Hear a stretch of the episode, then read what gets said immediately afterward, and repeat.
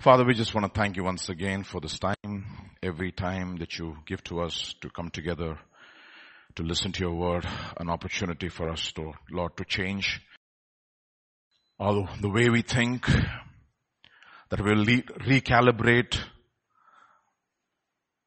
ourselves, O oh Lord, to the truth of the word of God, which is forever eternal.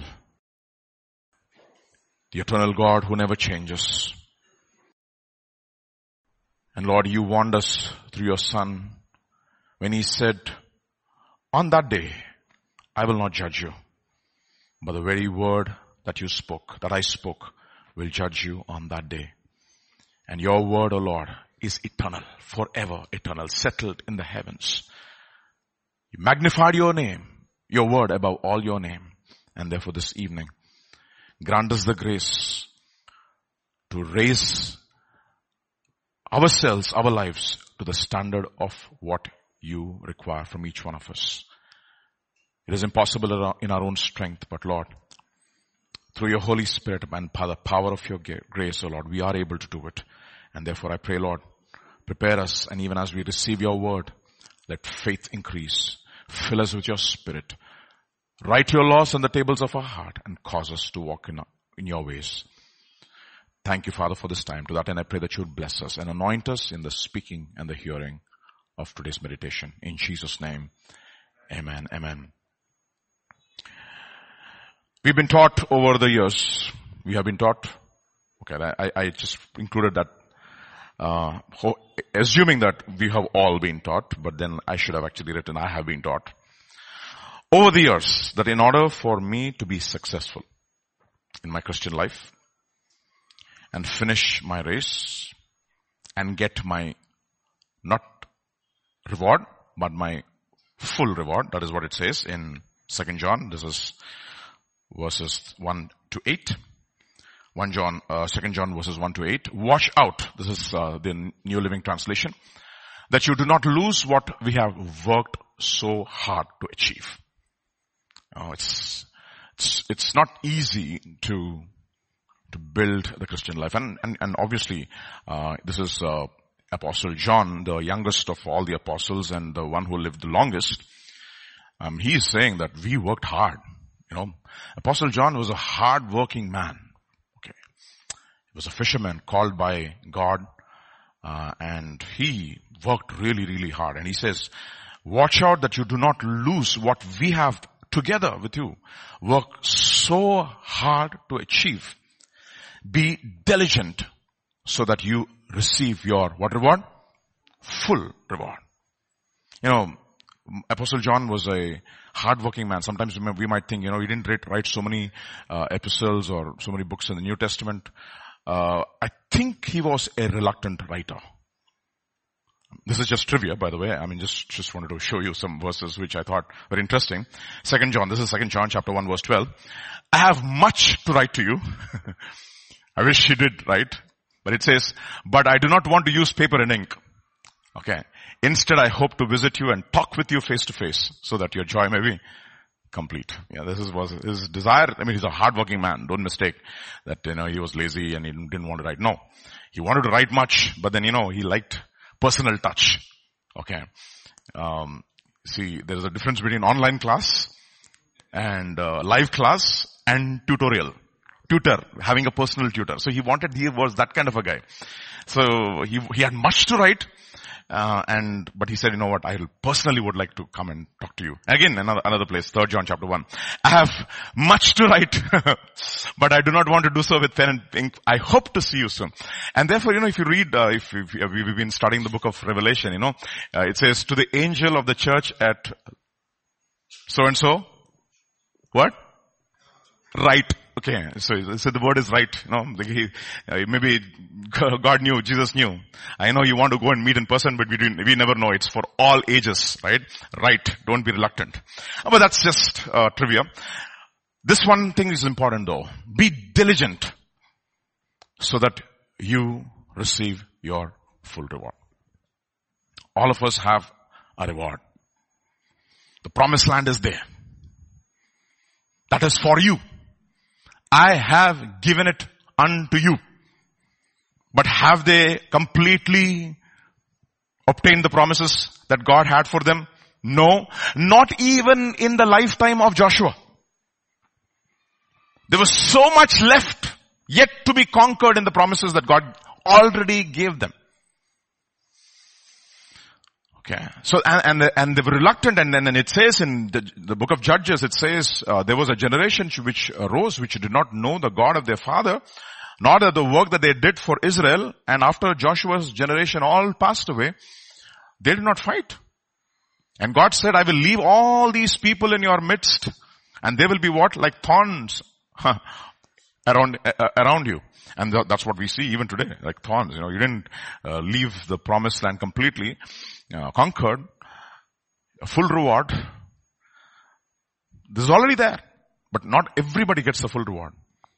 Okay, that is a sad reality of Christendom. So, we need to endure therefore. We've been exhorted to endure.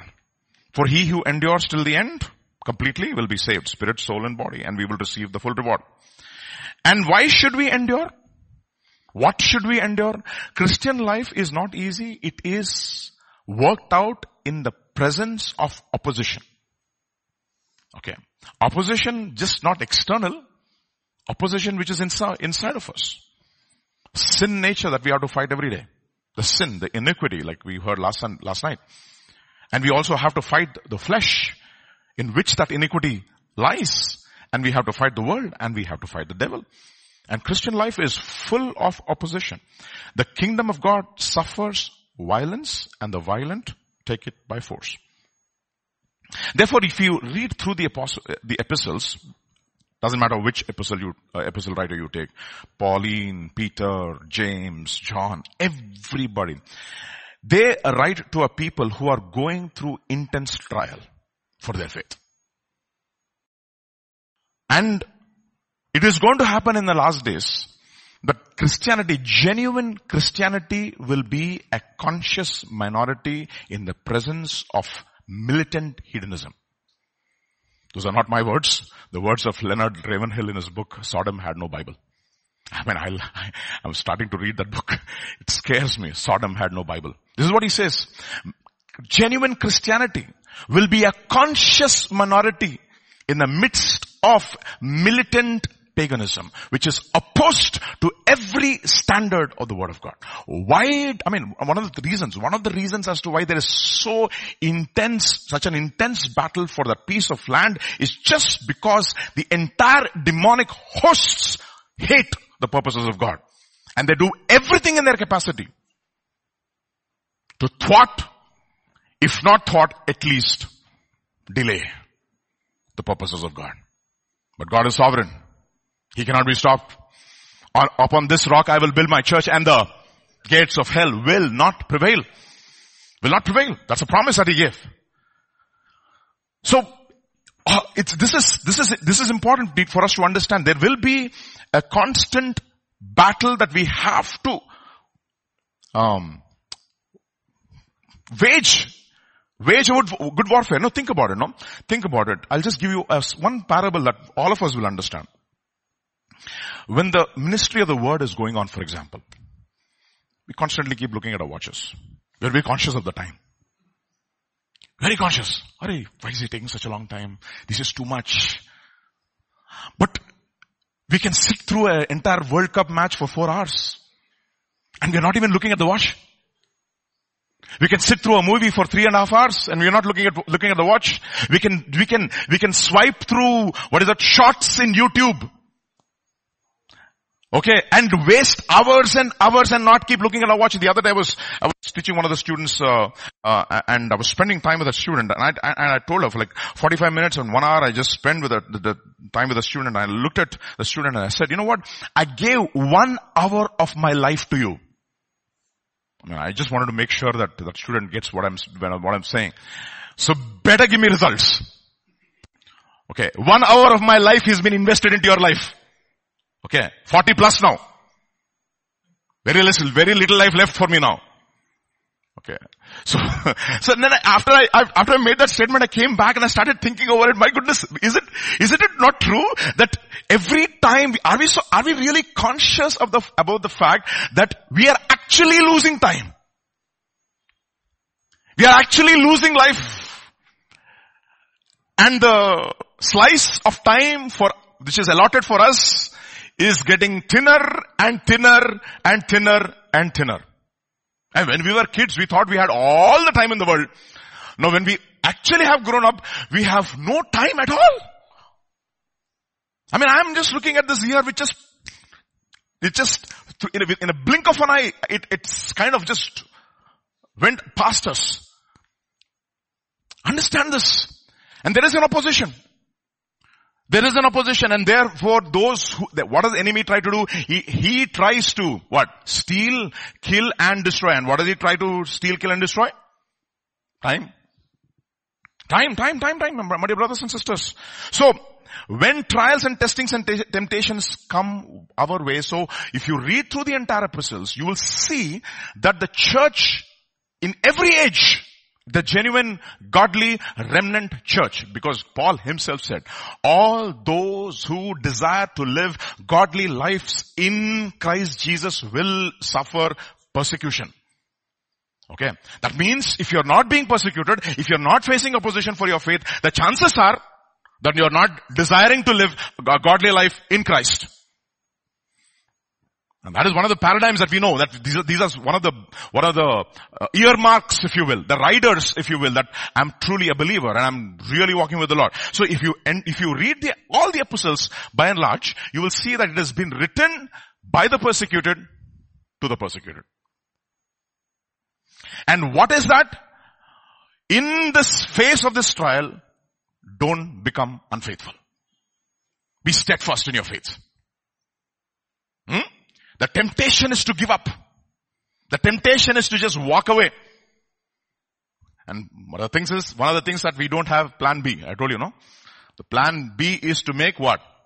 Plan A work. That's all. How to get plan A done. We don't have a plan B. So, and you'll see all the epistles and particularly if you look at the epistle to the Hebrews, Hebrews is that one letter which is, uh, which is given to the, to the Hebrew believers who are going through intense persecution. They have left their Judaic faith. Now what is facing them is intense, okay? What is facing them is the religious class. What is facing them is the intellectual class, the Greeks, the Jewish, Jewish, Jewish people and the Greeks against them. And what is also against them is the military class, the Romans, the government, the establishment. The religious establishment is against them. The intellectual establishment is against them. And the military and the, and the government is against them. In the midst of this, you know what they did? They turned the whole world, what? Upside down. You know what? Think about this. And, and they faced intense persecution. And especially the book of Hebrews is written to those people who Actually, what does the word Hebrew mean? The one who crossed the river. And now they said, you know what? This is enough. It's like going on and on and on and on. They said, you know what? Enough. If we just compromise a little and go back, you know, things will be easy. But for a, for a believer, those, that is not an option. We heard last Sunday, Abraham, Abraham the Hebrew. And what is the one thing that Abraham took a promise from, an oath from his servant Eliezer. He said, you know what? If the girl is not willing to become a Hebrew, my son is not going to go back. She has to leave and she has to come here. And if you do, if she's not willing to come, then, you know what? You're free from this oath. So, you'll see that this is, this, there is intense persecution and the temptation is to fall away to give away. What does falling away means? To stop being faithful. Just to give up. To compromise. To, to, to just go in with the flow. Okay. But that is a warning that we have, the precise warning that we have in scripture in Second Thessalonians chapter 2 verse number three, it says, let no one deceive you by any means for that day will not come unless what comes first? The falling away. The word for falling away is very interesting. It Comes from the Greek word epistio. Pistis means faithful. Epistio means unfaithful. Same word is used for divorce. Now what has happened? You've been married to Christ Jesus. Now you want to what? You said, you know what? In sickness and in health, in riches and poor, poverty, okay, till death do us apart. That's what you promised when you went into the waters of baptism. But now the trials have come. Bank balance is less. Hmm? Sickness is there. Nothing, I mean, nothing, everything's against you. And is, I don't want this. And you want to give a certificate of divorce. That's what, that is a temptation. And the man of sin, the, of lawlessness, of iniquity, the son of perdition is revealed. But that day will come. The temptation to fall away. These are the warnings again in 1 Peter chapter 4, verse 1 onwards. Now the Spirit expressly says that in the latter times some will what? Depart from the faith. The same word, episteo. My just shall live by their faithfulness or their loyalty. Hmm? Matthew chapter 24. It says, then they will deliver you to be uh, de- deliver you up to tribulation and kill you and you will be hated by all nations for my name's sake and then many will be offended, will betray, will hate. Many false prophets will arise and deceive many and because lawlessness will abound, the love of many will grow cold. Lawlessness will abound. The man of lawlessness will arise in each one of our hearts. It's said, you know what, this is enough. I don't want to fight it anymore. And then again, but Paul says, you know, Timothy, all those who desire to live godly lives in Christ Jesus will go through persecution. So hang on. Don't give up. This is what he says in, in 2 Timothy chapter 3. 2 Timothy chapter 3 verse 10. But you have carefully followed my doctrine. You see that? A manner of life. Purpose, faith, long suffering, love, perse- perseverance, persecutions, affliction, afflictions, which happened to me in Antioch, at Iconium, all these persecutions out of which the Lord delivered me. Yes, all who desire to live godly lives in Christ Jesus will suffer persecution. But what will happen to evil men and impostors? The word for impostors, of course, is sorcerers. Deceivers will grow worse and worse, deceiving and being deceived. So there's a temptation. So if you read the entire epistle to, to the Hebrews, you'll see that the temptation is to fall away, to give up. Falling away means, I mean, I'm, it's not that you're outwardly not religious anymore. In, inside you say, okay, I'll believe it, uh, believe Jesus in my heart, but I'll not go all the way. That is where we have the warning in Hebrews chapter 10 verse 38. What does it say? For yet a little while, and he who is coming will come and not. Do you believe this? Yet a little while. Now the just shall live by faith. But if anyone draws back, my soul has no pleasure. And that is the reason why you see the entire epistle to Hebrews, he uses all these men of faith in the Old Testament who in the midst of adversity, in the midst of opposition, they held on to God right from Abel who was persecuted. Then you have no, in, uh, you have Enoch and Noah and all the men of faith who through intense opposition, they stayed faithful. But that is not the paradigm. Ultimate paradigm is who? Hebrews chapter 12. And of course we look unto Jesus and what specifically we look unto Jesus? This is what he says in Hebrews chapter 12 verse 3. For consider him who endured such hostility. Oh my goodness. You see, I mean, it's true, right? The incredible hostility against Israel. I mean, it's right there before our eyes. It is illogical. It is illogical. There is no reason for it. I mean, you've completely forgotten what the other, the, the other people have done and you're saying, now this is the occupier. The entire blame goes to the people of God. And the, the voices are rising, rising and they're becoming stronger and stronger and stronger. So that is the mood in, in, in the, in the book of Hebrews, the epistle to Hebrews. A tremendous opposition. This is what he says. From such hostility from sinners against himself, lest you become weary and discouraged in your souls. You have not yet resisted to bloodshed, striving against sin. There will be, I mean, that is one of the reasons why discouragement is the killer People get discouraged. They go into a shell. And then they slowly go away.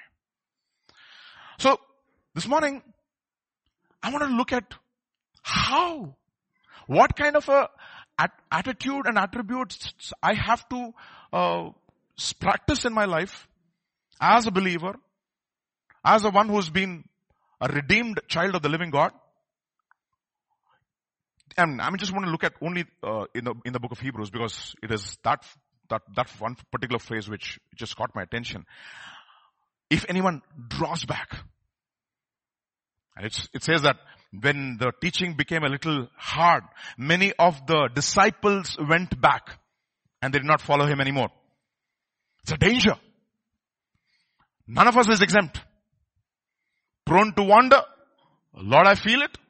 Prone to leave the God alive. It's very interesting. It's ironic. The guy who wrote the song actually left the faith. And he was wandering away from God. And one day he was on a train uh, taking a journey towards one place in England. There was a Christian lady, a believer, a new believer in Christ. And uh, she was on fire for God and she was singing, Come the fount of every blessing, tune my heart to sing thy praise. And she was just humming and singing the song over and over again. And this guy was sitting next to her in the, in the train. and she looked at him and she said, brother, you look miserable. What's up with you? you know what he said? Sister, I wrote that song. I wrote that song. That how did you reach there? Fall, fallen away. You think that we are exempt from it? Oh, oh, oh, oh, I mean, yesterday pastor was saying, no, I don't trust myself. There's only one constant, unchangeable in our lives and in the universe. His name is the ancient of days who is what? The same yesterday, today and forever. So if you read the epistle to Hebrews, it's written to those people who are going through opposition and they have this temptation to leave the faith and to go back to the status quo. And to them, you know what he says? He wants. If you do not want to come to the point wherein you are tempted to draw back, there are certain things that you can do to preempt those decisions that will come your way. Let me tell you, everything in a Christian life is a decision, is a decision. To love is a decision. To submit is a decision. Everything is a decision. That's the reason why he says, John's Gospel chapter 7 verse 17 he says, if anyone wills to do my will, he will know. He will know. So how do we as believers prepare ourselves so that we have sufficient spiritual ballast to last the last days? and the times that are ahead of us, which are going to be perilous Dark times. Intense times of opposition. Not easy to stay faithful through a 24 hour day, let alone days. In a 24 hour day. So how do we do it? What are the warnings that I have to take heed? Where does it start? How do I reach a point wherein I'm tempted now to leave the faith? Where it is, where does it start? How do I preempt it? How do I recognize? And how do I successfully finish the race that God has put me in? Looking unto Jesus, the author and the finisher of our faith. So this morning I want to look at one, one, one, only one warning in the book of Hebrews, which I'm sure a lot, a lot of us know. This is found in Hebrews chapter 1, sorry, chapter 2 and verses 1 onwards. This is what it says. Therefore we must give the more earnest heed to the things we have heard lest we drift. You see, this is important. This is where it starts. Okay. Most dangerous way of falling away happens in the most seemingly innocuous ways. Okay. You don't even realize it. And one day you're out of, out of love. Okay. Slowly something has creeped in. Little by little by little. Dangerous ways in which falling away happens is spiritual drifting. And what is it? It's a comparison of a boat or a ship which has not been anchored. You know what an anchor is, right? You know what? You, you, you all know. I mean, if you've uh, stayed close to a beach, you know there are two kinds of tides we call as a high tide and the low tide. So generally fishermen, they go to fishing during high tide. So they go to the deep waters because it's easy to, the wind is like, uh, for them, they go to deep waters and when it's low tide, the fish come up, they fish. And when it's high tide again, they come back. This is generally the modus operandi. Okay. Now, the point is, how does drifting happen? And I, I remember Pastor Sunder Krishnan in one of his teachings, teachings in Hebrews, he, he mentions this. You know, he was, he was actually uh, lazing on a beach and on one of his uh, family holidays. He was on a raft, a small raft, on the shore of a, of a river. It's not even a sea. So he was just relaxing, closing his eyes and the, the gentle, you know, the, the seesaw motion of this uh, riverbed, you know, started, put him to sleep, rocked him to sleep.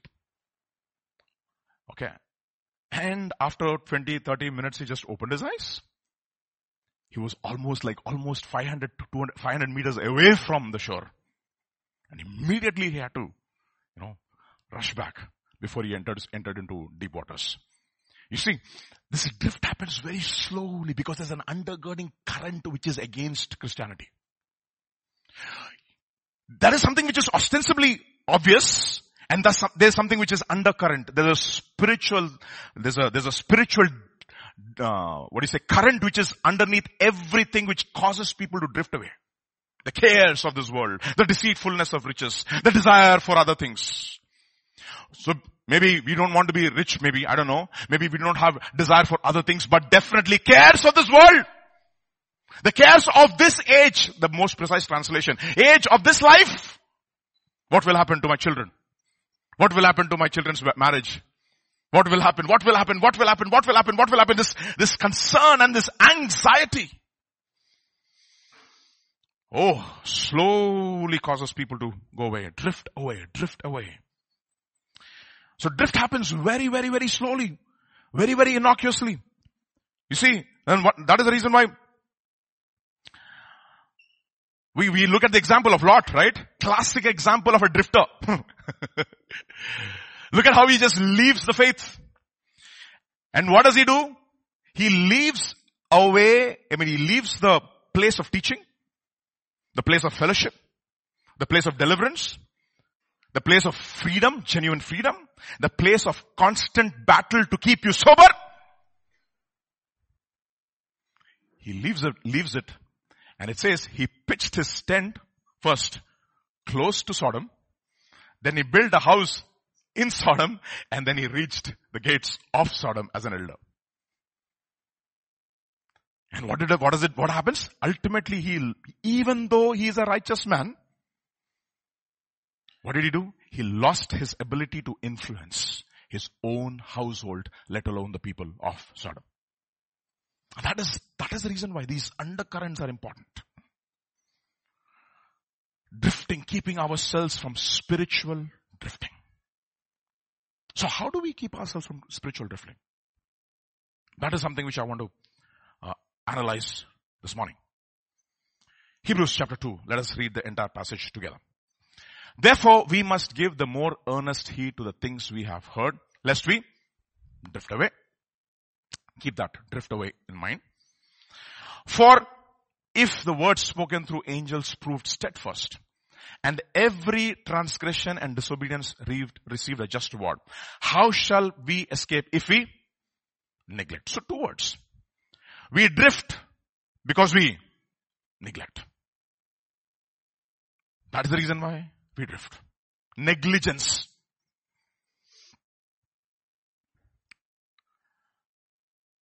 The word for neglect is also means ignore. But we'll come to that. What do we neglect? It says, earnest things to the things we have heard. So what do we neglect? Warnings. Warnings. Teaching. Look at what it says in Matthew chapter 22. Let's read it. In the context of what we heard last Sunday about a bride prepared for her husband, that is Christ. It says in Matthew chapter 22 and verse number 1 onwards, it says, And Jesus answered and spoke to them again a parable and said, The kingdom of heaven is like a certain king who arranged a marriage for his son and sent out his servants to call those who were invited to the wedding and they were not willing to come. He arranged a marriage for his son and he invited. Then what happened?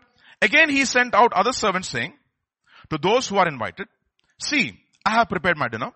My oxen and fatted, fatted uh, cattle are killed and all things are ready. Come to the wedding. And the Bible says, but they made light of it. The word actually means neglected or ignored. You know what? Ignorance is a choice. It's actually a choice. They ignored. That's what it means. They were warned, but they chose to not listen. They made light of it. Ignorance is a choice. All students, you need to understand. Ignorance is not, is not bliss, it's a choice. We become negligent because we are engrossed in our own things. And you see that we ignore warnings. If you see that same paradigm is given in second, second Peter chapter 3, uh, uh, describing the days of Noah. Knowing this first, that there are, they shall come in the last days, scoffers walking after their own lusts and saying, where is the promise of his coming? For since the fathers fell asleep, all things continue as they were from the beginning of creation. For this they are what? Willingly ignorant. You see, it's a choice. They're willingly ignorant.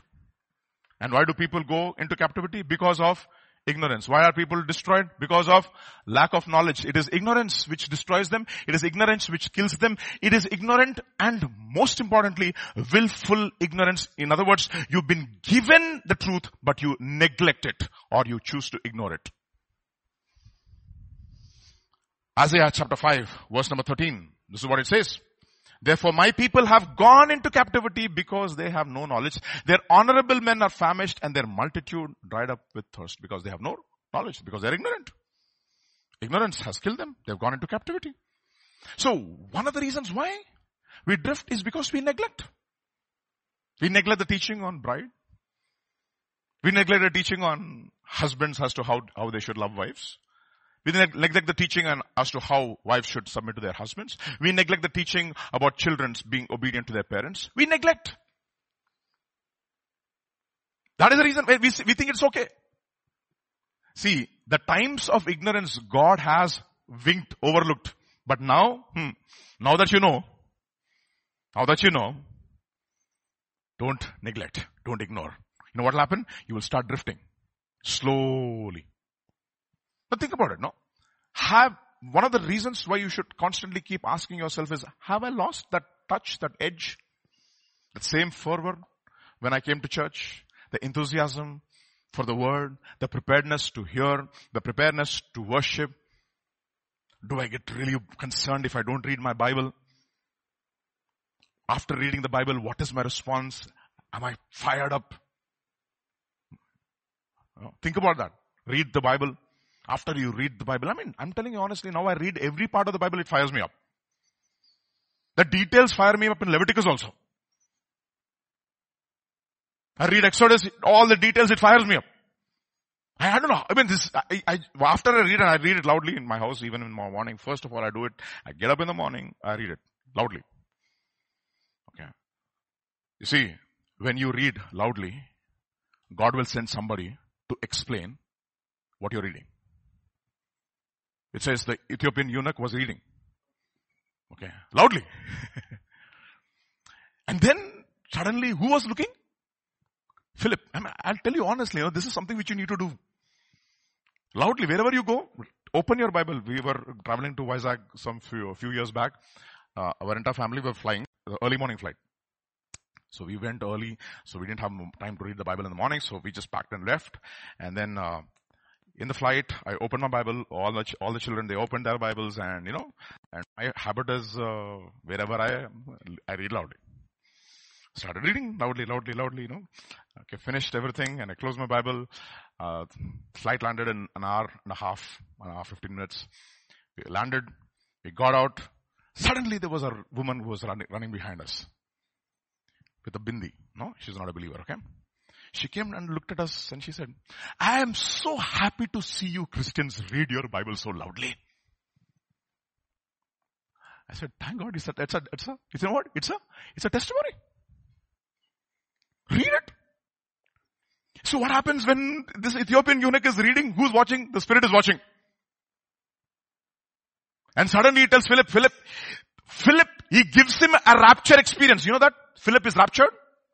The, the, the, the Bible says Philip was lifted up. The word harpazo, which means rapture. One guy was raptured and brought to a man who was reading his Bible loudly while he was traveling. How do you read, my dear brothers and sisters? Do you neglect your reading? that is the reason why you are not fired up. And I do, I do it loudly because faith cometh by hearing, and the hearing by the word of God. And I keep reading and I listen. Of course, in, in Telugu nowadays, bah, Telugu is fantastic because it's my mother tongue. And I read it in Telugu, it's even more fired up.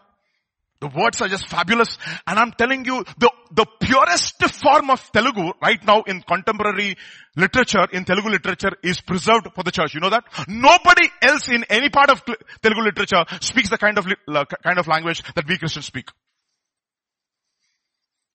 So even in movies, if they have to make fun of Christians, you know what kind of language they use? Holy language.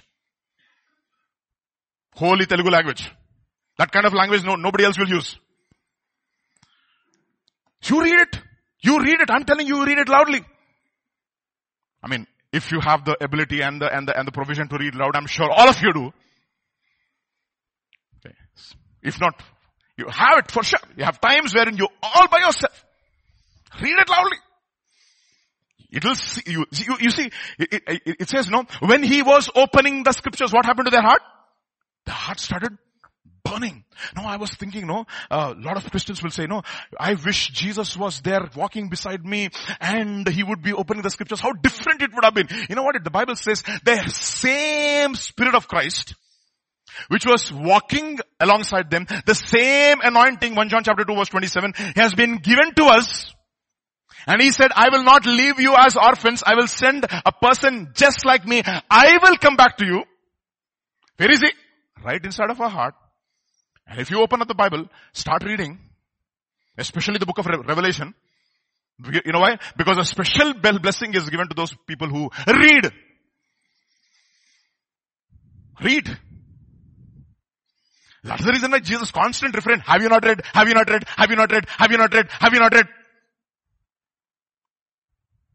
Telugu చదవలేదా చదవలేదా చదవలేదా and what is your what what does your mother say చదువు చదువు చదువు చదువు Padi, padi, padi, padi, mole. That is what one of the, one of the phrases that I have learned from my students in, uh, in school.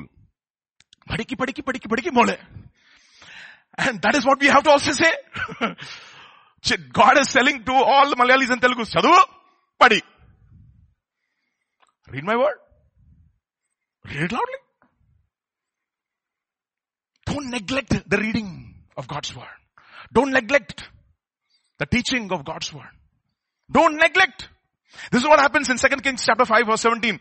Yet the Lord testified against Israel and against Judah by all his prophets, every seer. You know what a seer means? It said, it tells you, brother, you make these decisions. In 15 years, you're going to be here. Five years, you'll be here. You leave the place of teaching and you go anywhere else. This is where you're going to have. This is what, where you're going to end up in. That's a seer. Turn from your evil ways. Keep my commandments, my statutes, according to all the law which I commanded your father, fathers, which I sent you by my servants, the prophets. Nevertheless, they would not hear, but stiffened their necks like the necks of their fathers who did not believe in the Lord their God. No, you need to understand everybody is prone to this. It doesn't matter which stage of the walk in your walk with the Lord you are in. Now you think about those people who went into captivity, right? 70 years of captivity were given to them. 70 years they were in captivity. And after 70, 70 years of captivity was over, they were stirred in their spirits and the ordinance was given by Cyrus. Remember Cyrus? He made an ordinance that all the Jews go back and build their temple and all the people whose spirits were stirred up, they made this long dangerous walk back to Jerusalem and they started building, building the temple. What happened to them? We'll come to that later. This is what happened to them. Matthew chapter 22. And again, but they made light of it, went their ways, one to their farm, and to their business. That's the problem. Everybody goes to their farm. Everybody goes to their business. Brother, you do not know. I have bills to pay. Fees next month. So many things are there online. EMIs, what we call as mortgage in, in, in, in, in, uh, in, uh, in North America, equal monthly plan in India. Any credit card will say EMI plan. So, so many EMIs have to be paid.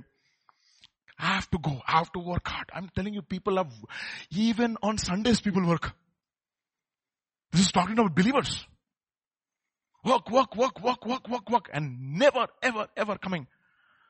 I mean, never having sufficient to meet their needs. You know, this, this is what happened. These people came back from, from Jerusalem. They started building the temple. And then suddenly opposition came. They stopped building the temple. For how many years? For 18 years. How many years? Cyrus gave the edict. They went back to Jerusalem. They started building the temple and then suddenly opposition came and they stopped building the temple, stopped building the temple and it says in Ezra chapter 4, this is what it says in verse number 24. Thus the work of the house of God, which is at Jerusalem ceased and it was discontinued until the second year of the reign of Darius of Persia. How many years from Cyrus to Darius? 18 years. What were they doing in 18 years?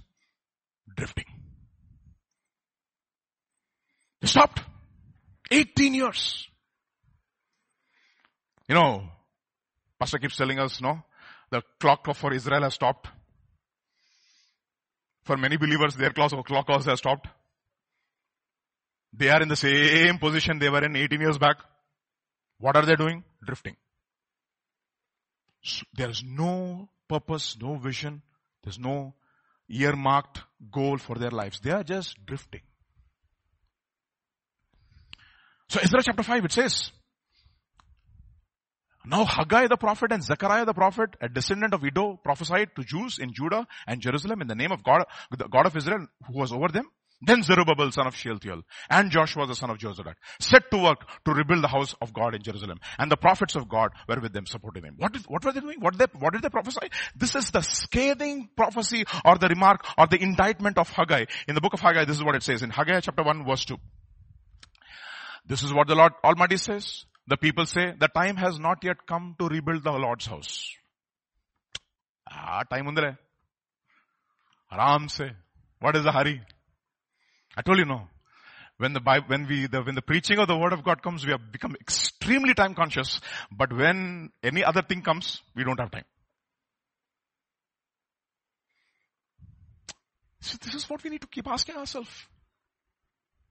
The word of the Lord came to the prophet Haggai. Is it time for you, you yourselves to be living in your own paneled houses while this house remains in ruins? How many people buy just not one property nowadays? I told you, no? Roti kapda, first makan, one gadi, roti kapda makan, do gadi, because makan is a little expensive. Now, roti kapda, do makan, do gadi. And once they buy their Gadi, they are already thinking the next upgrade. If, I mean, I'll use this Gadi for five years, next upgrade, whatever comes next. Already planning ahead as to what they're going to buy next. Understand this? Slowly. For 18 years, the focus went away from the house of God and into their own lives. Own farm, own business.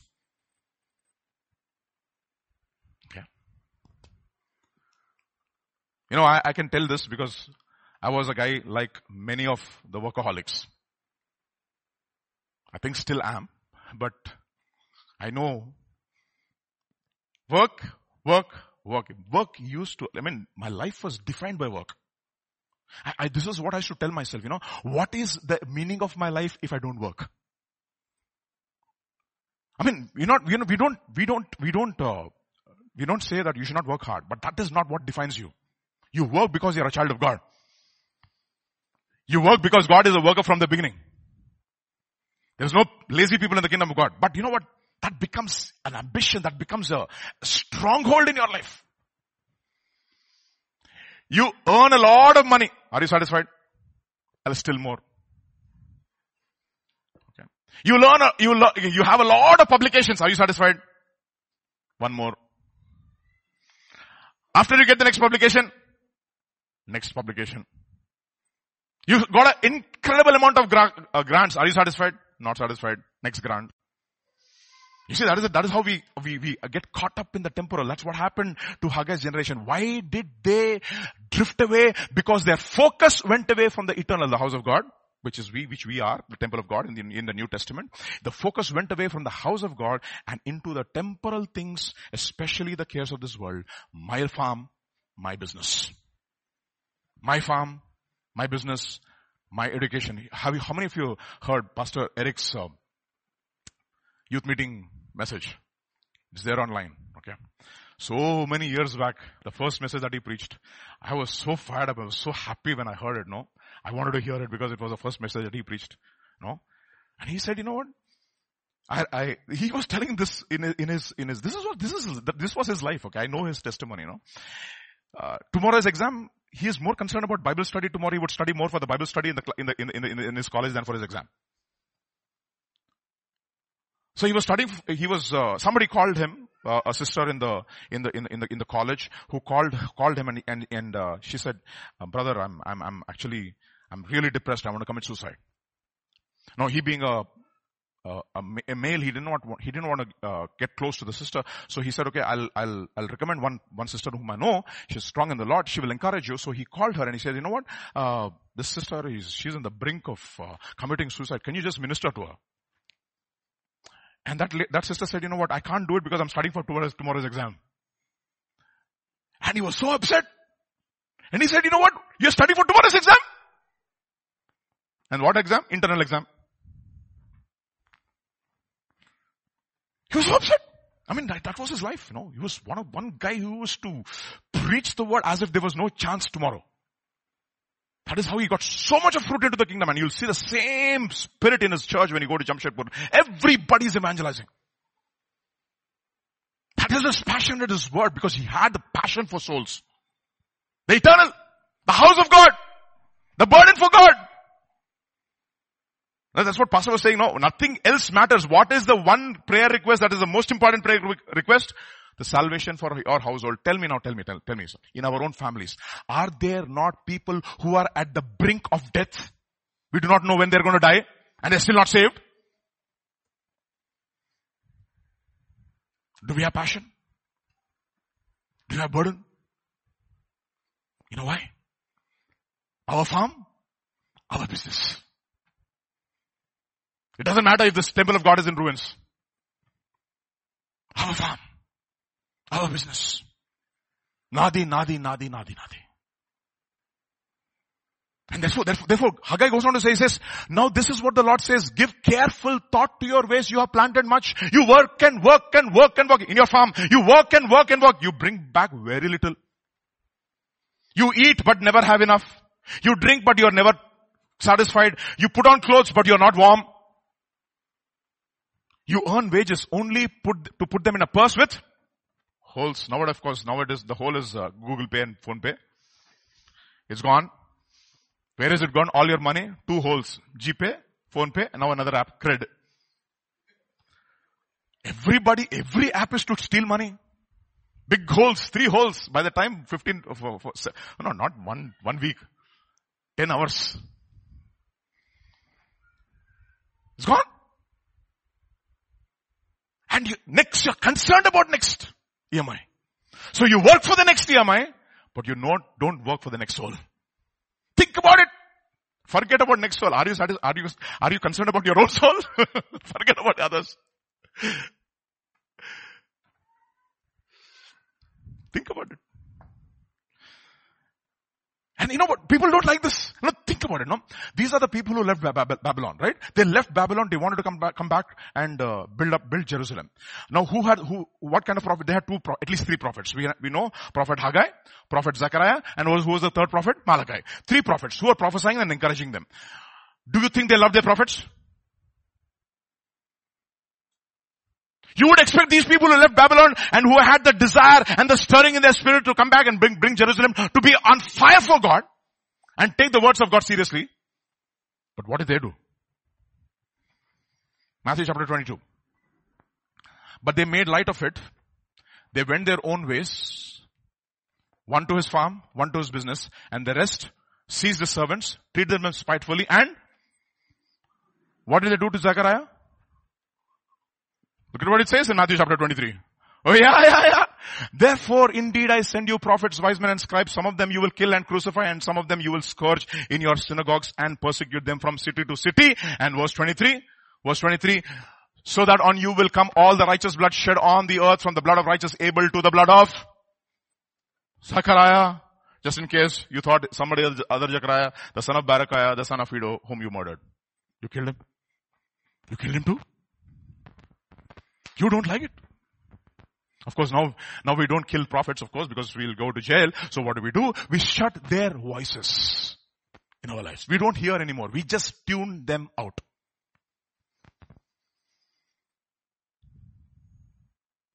You see, listening to a message is a choice. What is it?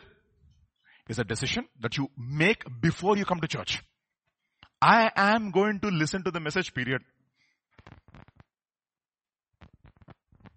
So I will take every precaution to ensure that my ears are tuned and my body is alert. That is the reason why break up your fallow ground, the Bible says, and sow among, not among thorns, but on soft ground so that it will yield fruit.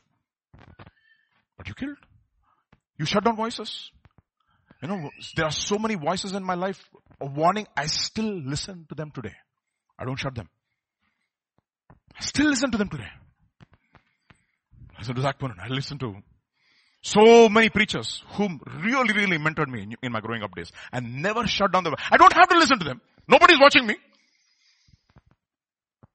But I make a conscious decision.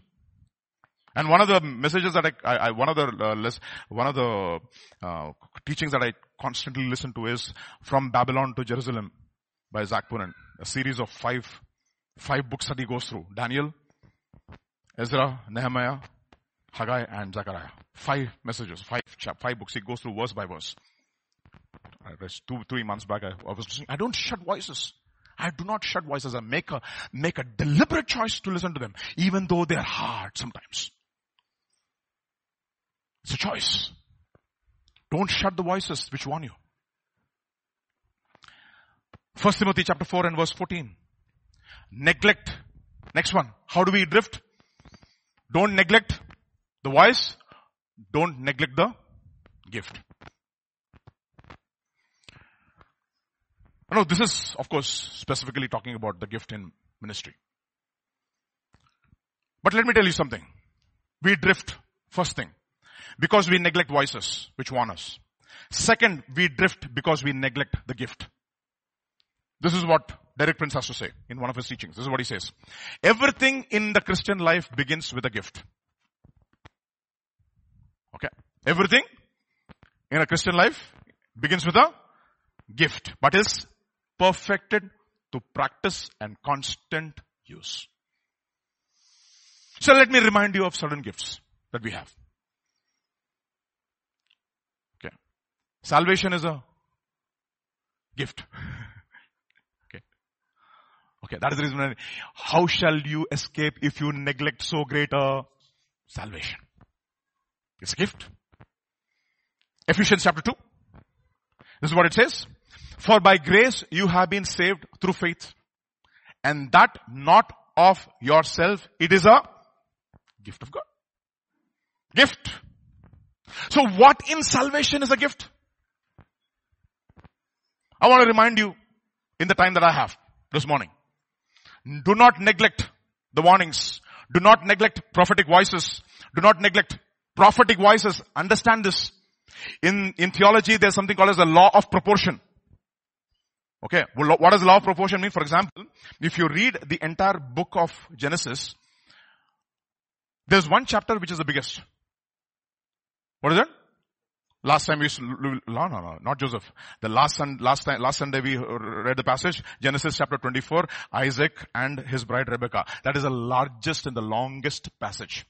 If the Holy Spirit, who's so economical, who's very terse, who's not verbose, who's very careful with his words, if he has to spend so many verses as to how Eliezer is in search for a bride for his, his eternal uh, uh, son called Isaac, the volume of the verses will tell us how serious we have to be about the verses that God is speaking to us. Similarly, in the entire Bible, one third, that is 30% of the Bible is prophetic.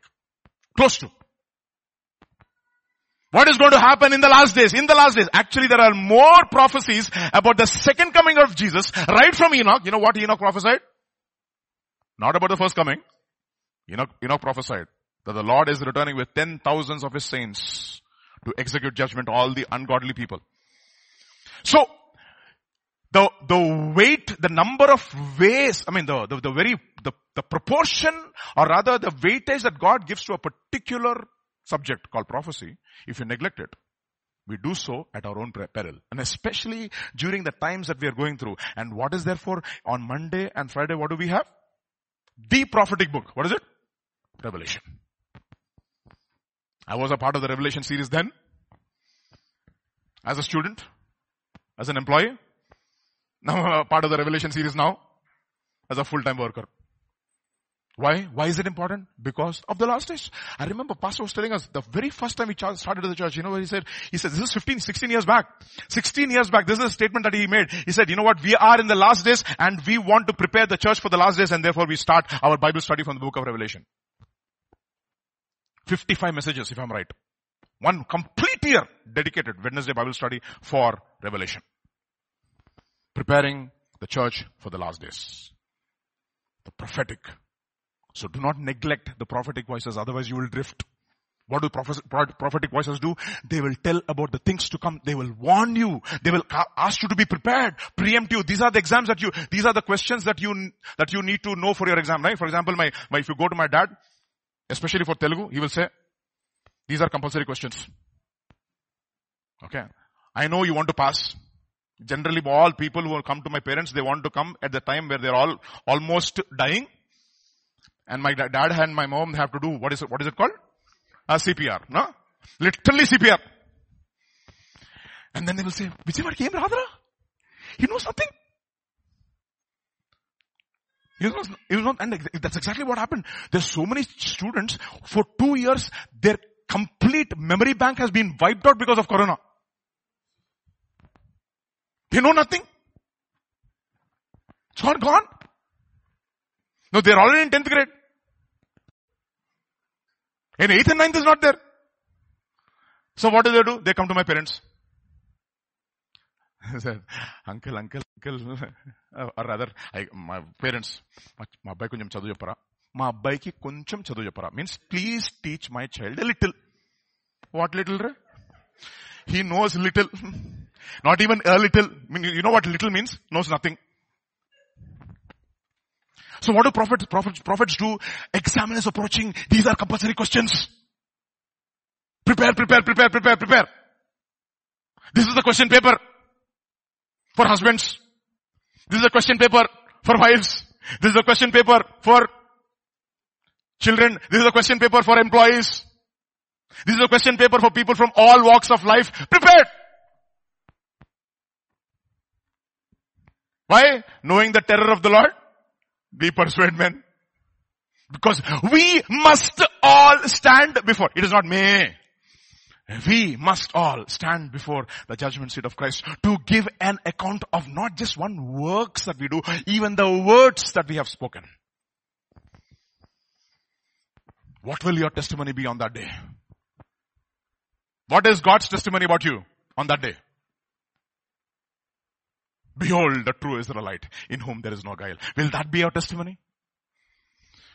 Will it be a testimony like the God spoke about Noah? I have found you perfect in your generations. Therefore enter into the, into the joy of the Lord. You see? It's a gift. So prophetic voices don't neglect. So we drift because we neglect prophetic voices. And the second way we drift is we neglect the gift. The gift of God. The charisma of God. The word for gift is charisma. So many words. Charisma, didome, dorie, dorie. So many words. But there's one central theme. Do not neglect those gifts that God has given us. So everything in Christian life is a gift. Salvation encompasses a lot of gifts. It's a, it's a, it's a collection of, of a lot of gifts. So let us start with the first gift for all of us. If you want to enter into the kingdom of God, the first thing that you should do. Yes. Repent. So what is it? Repentance is a, is a gift. So don't neglect it. It starts, repentance in your life, in your walk with the Lord starts with a gift. Somebody was praying, no? I think, uh, uh, was talking about uh, what's his name? Uh, Paul mentioning that he was a chief of the sinners. Jesus Christ came to die for sinners of whom I'm the chief. In other words, you know what Paul's conviction was? If there was to be the worst place in hell. See, for the chief of sinners, what is the place in hell? The worst place. If there was a worst place in hell, which should, whom, whom should belong? Who should belong there? I should belong there. But thank God God saved me. In other words, till the end of his life, he was constantly changing the way he was thinking. That is repentance. It starts as a gift. And it is perfected. Look at what it says in 2 Timothy chapter 2 verse 25. So don't ever think, you know what, I can repent whenever I want. God has to give that gift. 2 Timothy chapter 2 verse 25. We all know this. In meekness instructing those who oppose themselves if God peradventure will give them what? Repentance. It's a, it's a gift. Give. It's a gift. Everything is a, in the Christian life is a gift. Therefore, perfect repentance. What is perfecting repentance means? Not constantly thinking, I'm a sinner, I'm a sinner. No, no, no, no, no, no, no, no. Initially that will happen. The first time when you really encounter God and you have been convicted, yes, there is weeping, there is godly sorrow, and you turn completely towards God, and after you keep listening to the word, you constantly keep changing your mind. That is repentance. repentance. Okay. So repentance is a gift. Acts chapter 11. This is what it says in Acts chapter 11 verse 17 onwards. If therefore God gave them what?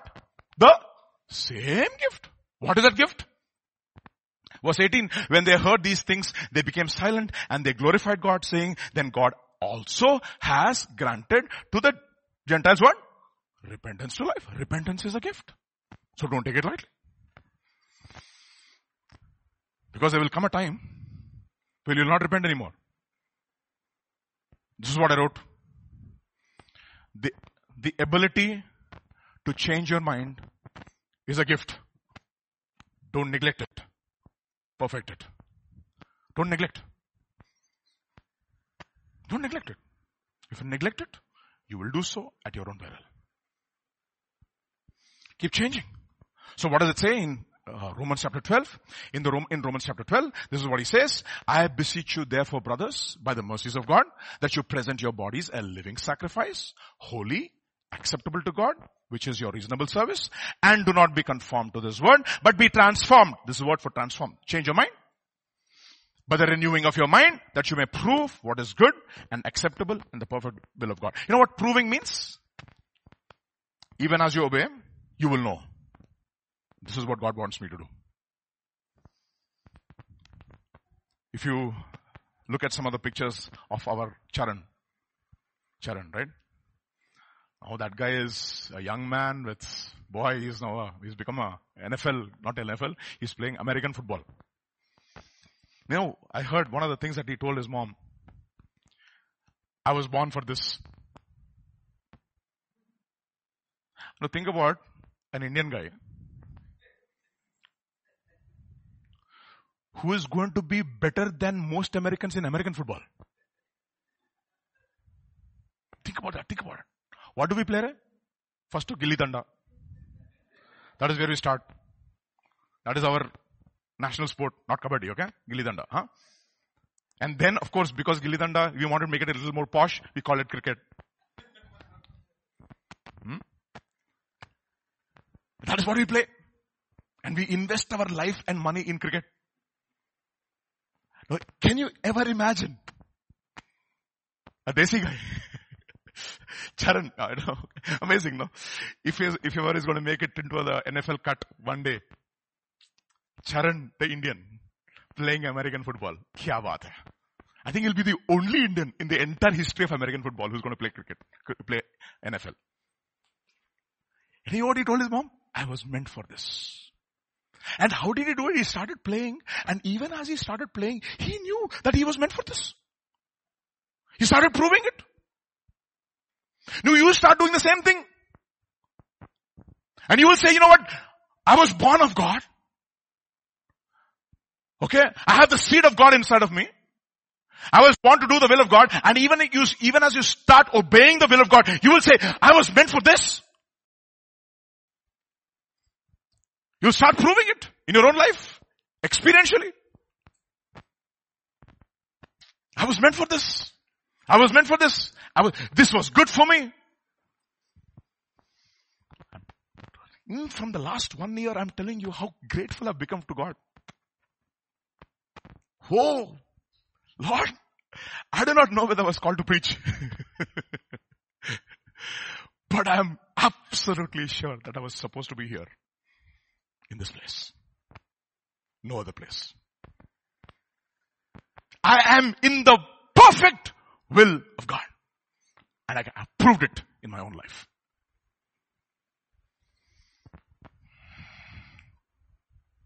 Understand this. Repentance is a gift, my dear brothers. Do not neglect. So the ability, so that's the reason why the Bible says, today if you hear his voice, do not harden your hearts. Change. So Paul told the, all these genius intellectuals in Athens, all these times of ignorance God has winked at. Because, and he has not, he's now commanded everyone in every place to repent because he has ordained a day to judge all people by the man Christ Jesus and he has given evidence of this by raising him from the dead. You know what happened? The moment he got talked about the resurrection from the dead, you know what happened? People started mocking. Some people said, we will hear about this later. That's it. That is a dangerous crowd. Later. Gift of God is there. If you neglect it, you do so at your own peril. To change your mind, the ability to change your mind is a gift. Change your mind is a gift. Don't neglect it. Romans, Hebrews chapter 6, another warning. Hebrews chapter 6. For it is impossible for those who were once enlightened and have tasted the what? Heavenly gift. It's a heavenly gift and have become partakers of the Holy Spirit and have tasted the good word of God and the powers of the age to come. Five things. What is that? They were, say that, enlightened. They got the heavenly gift. They became partakers of the Holy Spirit. Third, they've tasted the good word of God. Fourth, and the powers of the age to come. Five. If they fall away, if they apostatize, if they go back, to renew again them to repentance is dangerous. It's not possible. It's impossible. This is one of the impossibles in the Bible. What, will, what will you do when you read this? It is not meant for me. Once saved, always saved. If you're saved, you have the ability to change. Start changing. Start perfecting that gift. Second, I'm, look at the, look at the order, okay? But who brings the conviction to repent? It is the Holy Spirit. Therefore, who is the gift then? Holy Spirit. He is the gift. The gift. Acts chapter 2 verse 35. Acts chapter 2 that verse 35. Therefore don't neglect the uh, gift of repentance. Second gift, don't neglect the gift of the Holy Spirit. He is a person. He is the person who has got the keys to the steward. He is the steward of the riches of God. Like Eliezer was. Ten camels full of goodies from Abraham's house. All full of gifts.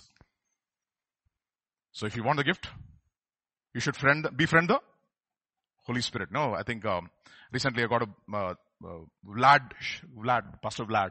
I don't, I don't know Vlad Shamchik something. Shamchik, okay. He wrote a book recently, which has become very good. It's a good book. I still, I still haven't read it, but I, have, I know an overview of it. He says, host the Holy Ghost. That's the title of the book. Host the Holy Spirit, meaning He is the person, you know, the very title itself speaks volumes. He is the person who is in charge of the heavenly riches. He himself is the gift. So befriend him. Don't grieve him. Don't lie to him.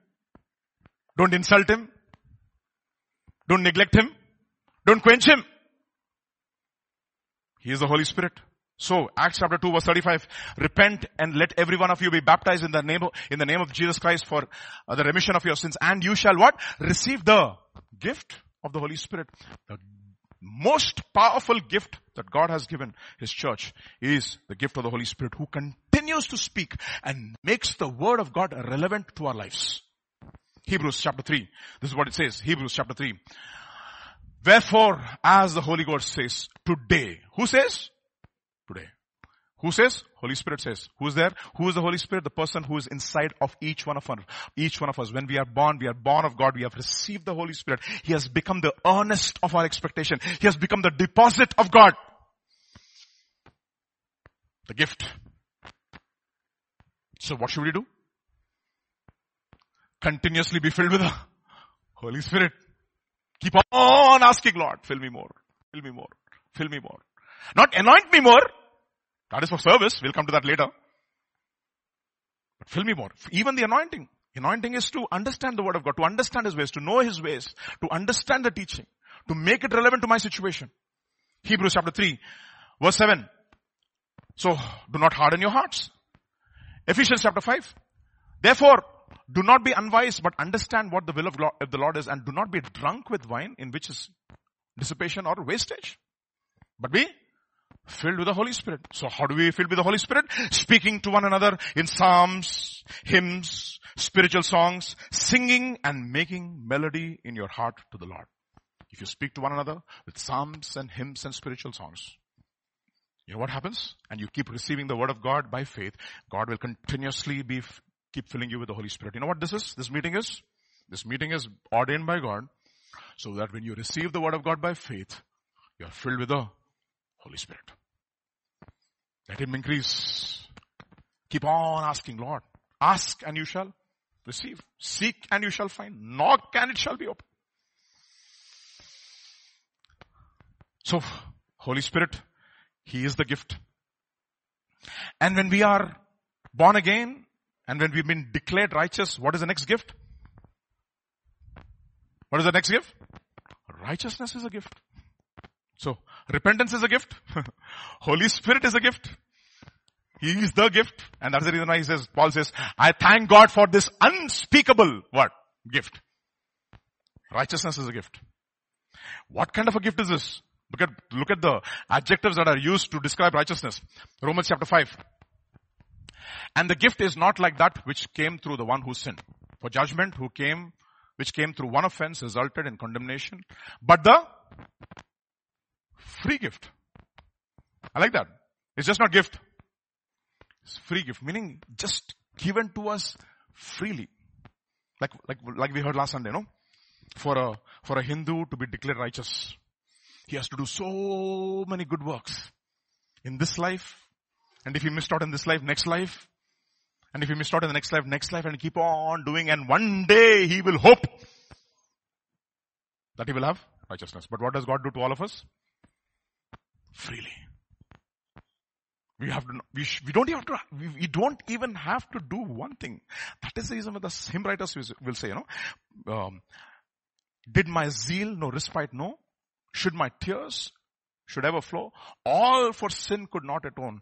Thou must save and thou alone. You gave this gift freely. Freely. When I believed, this was given to us. Freely. This is the free gift of righteousness. Through the abundance of grace, the gift of righteousness will reign in life. It's a gift. Righteousness is a gift.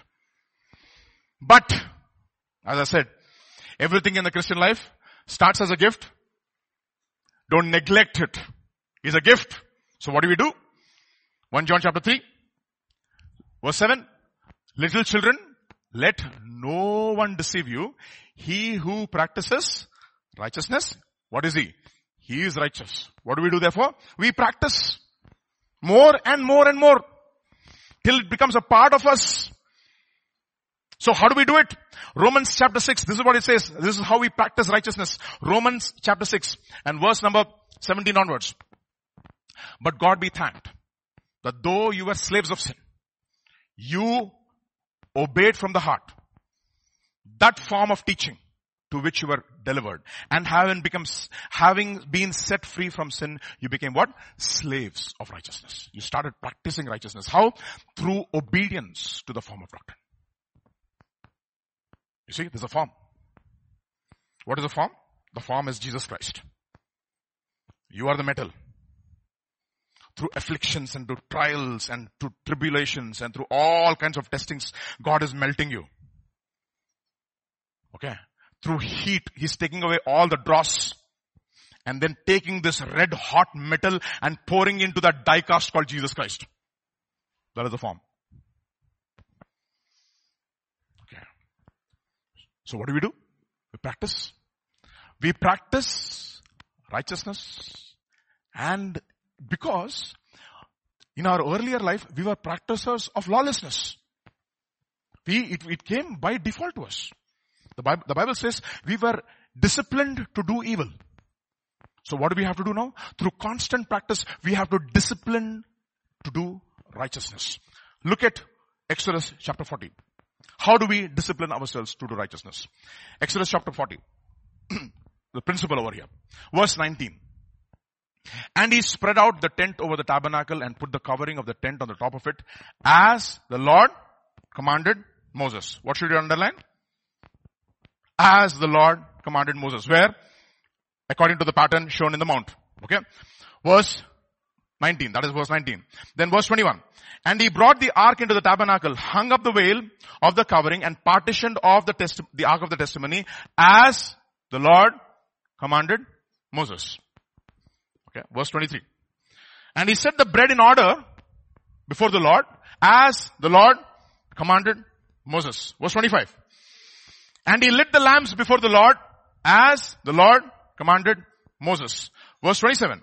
And he burned sweet incense before the Lord as the Lord commanded Moses. Verse 29. Everything as the Lord commanded Moses. How do we practice righteousness? as the Lord commands us. So what is the command? Husbands, love your wives. As Christ Jesus loved the church. And he gave himself. That is a command. It's not a suggestion. It is not a suggestion, by the way. Wives, submit to your own husbands. Pa- children, submit to your parents and obey them as in the Lord. Honor your father and mother. That is the first commandment with a promise so that you will live long. So what happens? Verse 32. Whenever they went into the tabernacle of meeting and when they came near the altar, they washed as the Lord commanded Moses. And you know what happened when they did everything as the Lord commanded Moses? Verse, chapter 40 and verse number 34. The cloud covered the tabernacle of meeting and the glory of the Lord filled the tabernacle. We are the tabernacle in the New Testament. We are God's house in the New Testament. And if we practice righteousness and we don't neglect the free gift of righteousness that God has given us and we do everything and we say, Lord, I have made a decision to do everything as you have showed me in the word. You know what will happen? The end result of that is the glory of God. All have sinned and fallen short of the glory of God. That glory of God is restored. So it doesn't matter if you're a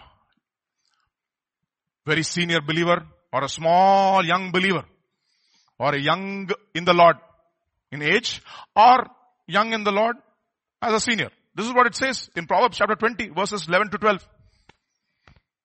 Even small children are known by their actions. So is their conduct really pure and upright? You know something? You see small, small children, the way they act, the way they talk, even in their fun, you will know whether they are upright or not. They might be having a lot of fun. Even small children, we can know them whether they are godly or not by their actions. You see small children. You'll see some of them are really pure. I mean, I was listening to one man of God who was, he touched my heart. A six year old guy who came to the Lord. And whenever he used to come to church, he was saved a young man. young boy, six year old. Whenever he used to come to church, he used to get out of the pew, leave his father and mother, get out of the pew, raise his hands and start singing the hymns and start worshiping God. Six year old boy. The pastor kept observing, what does this fire in this young boy? Raising his hands and weeping and worshiping God. And one day, he came to his, came to the pastor because pastor was talking about missions. So he came to the pastor and he said, Pastor, Pastor, this is a tithe of my pocket money that I, that I received from my parents. Ten dollars I received from my parents. I'm giving you one dollar as a seed into your ministry. Six year old guy. A six the pastor looked at it, he was shocked. You know what he did? He took that one dollar, went to his office, he gave the dollar to the secretary and he said, please write a receipt. I want to give that receipt back to this young man. Six year old. I know, Pastor, that you have a burden for souls and I want to sow into your ministry. Even young people are known by their actions. You give pocket money to your children. If they are righteous, test them with money. What will they do with that money?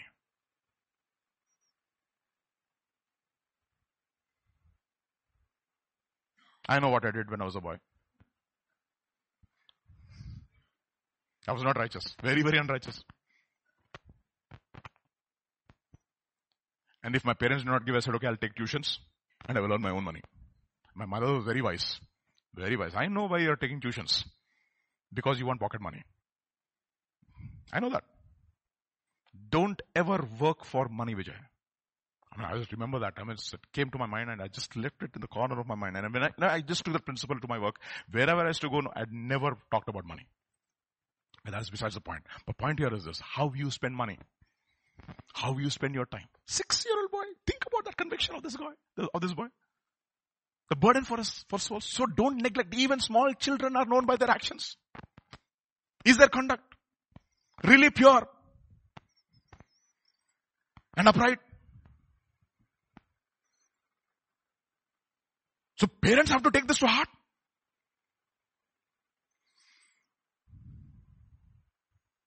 Ears that hear and eyes that see, the Lord has made them.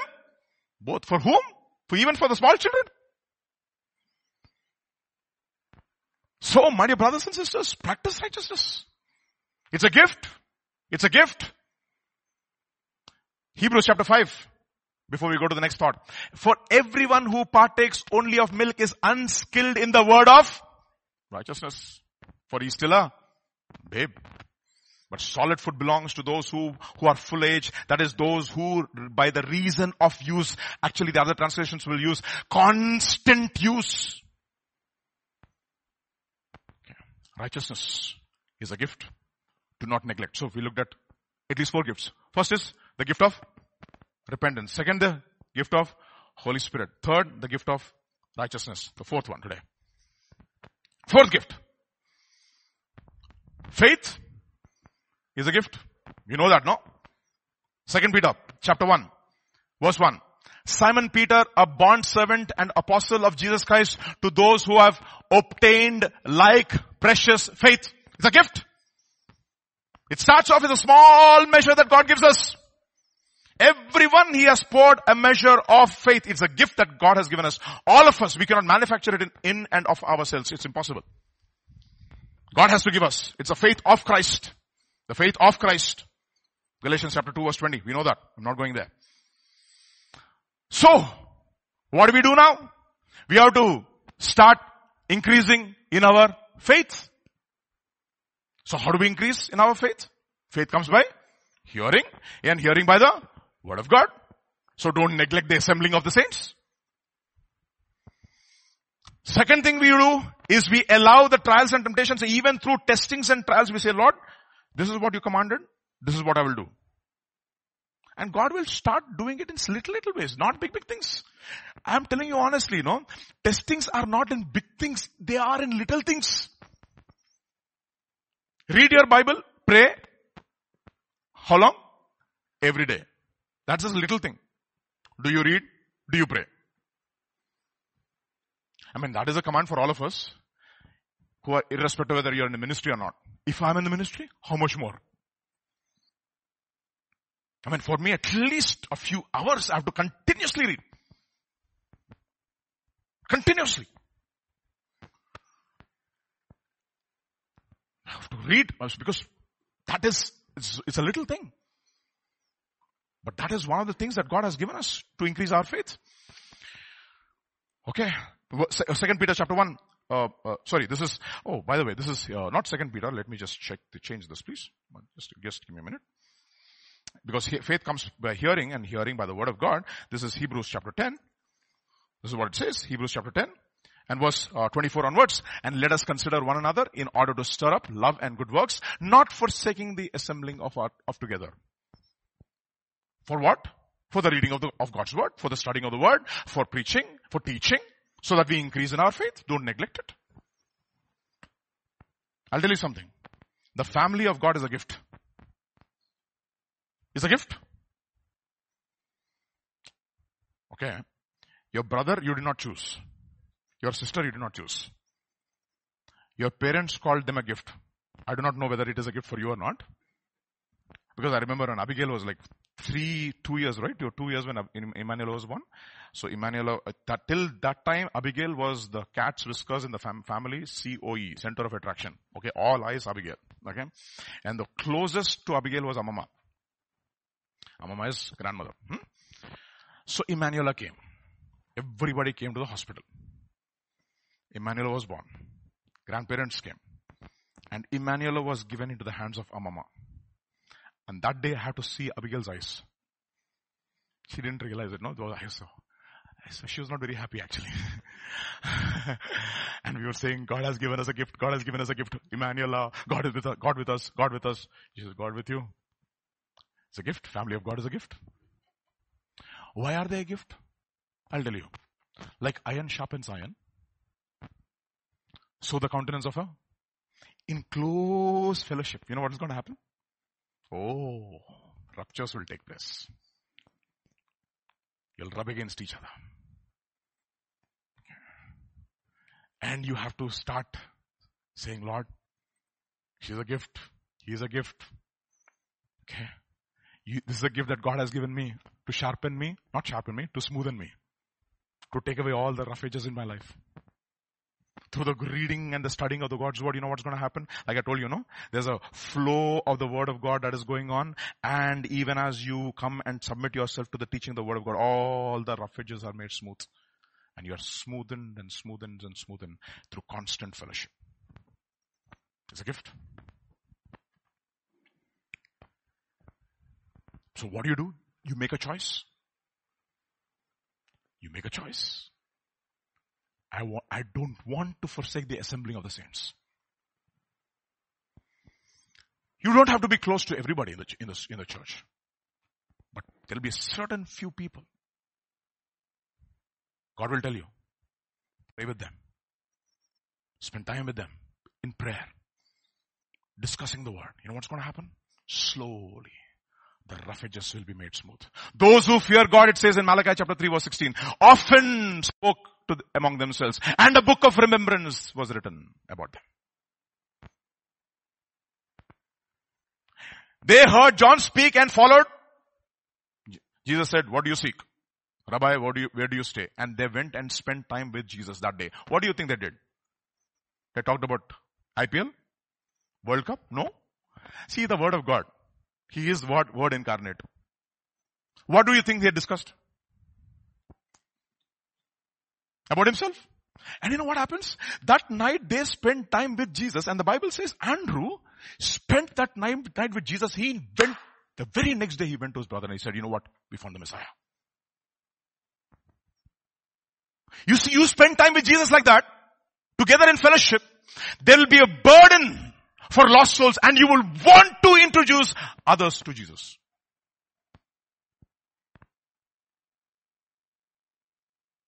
Jesus saw the faith of who? Of the four. In Telugu there was a movie called Aa Nalugu. if I have to preach, I have to preach a message in Telugu, that's my, that's going to be my title one day. Okay. Ah, Naluguru. Ah, Naluguru. ah, Naluguru. Those four people. What did they do? They came with this guy to bring them to Jesus because they heard about Jesus. And they saw the crowd. And you know what? That kind of faith is indefatigable. They said somehow we have to take this boy to Jesus. So they become very creative. Faith is also very creative, by the way. Okay. That is the reason why the Jewish people and the Christian, Christian nations, they are very creative. They thought outside the box. India, we are not very creative. We only made one thing called zero. Okay, we, that is our contribution to science and technology. Zero. Okay, no, not a problem. It's a good contribution because uh, uh, we, we boast about it. Huh? Kya hai? Zero.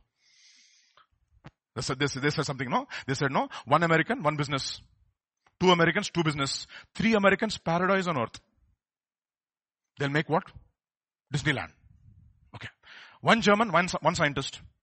Two Germans, two, two scientists. Three Germans, third world war. One Indian, philosopher. Two Indians, argument. Three Indians, confusion. Chaos. We cannot agree. You see, one of the things that Indian constantly do is non-alignment. We abstain. Because we have it in our blood. All paths lead to the same God. You're also right. He is also right. I do not want to say who's right. Because I am very confused.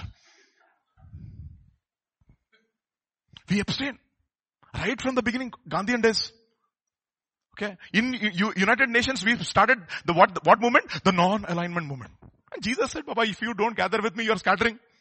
We don't understand that, no. Because all gods are the same.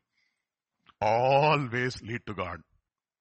So, so there was one preacher, no, who was preaching about God. Eh? His name is Prakash Gandela. He was preaching about Christianity and there was one sister from the Hindu background. She was very upset. She came to me, I, I, I liked all that you said, but why do you keep insisting that Jesus Christ is the only God? Then there is only one God. And she looked at her, sister, you're saying this is also God. This is also God. Think about the day you get married. Your husband comes to you and says, you're also my wife. What will you say? You are also my wife? Meaning? I have some other wives also. That's what it means. Is that okay with you? Said, absolutely not. Then how, you sister, being so holy, only want one husband, how can you say there are many gods? Can you imagine you take the neighbor's father's photo and put it in your house? And you say, all fathers are the same. He is also my father. Will you say that? Can you imagine? Can you imagine? Non-alignment. Non-alignment. Think about this. This exclusivity. So, we have to, you have to make a choice.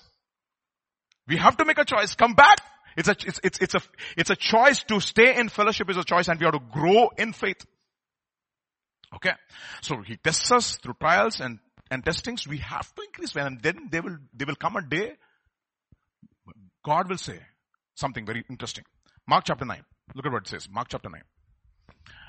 And often he has thrown him both into the fire and into the destroy, uh, uh, and into the water to destroy him. But if you can do anything, have compassion on us and help us.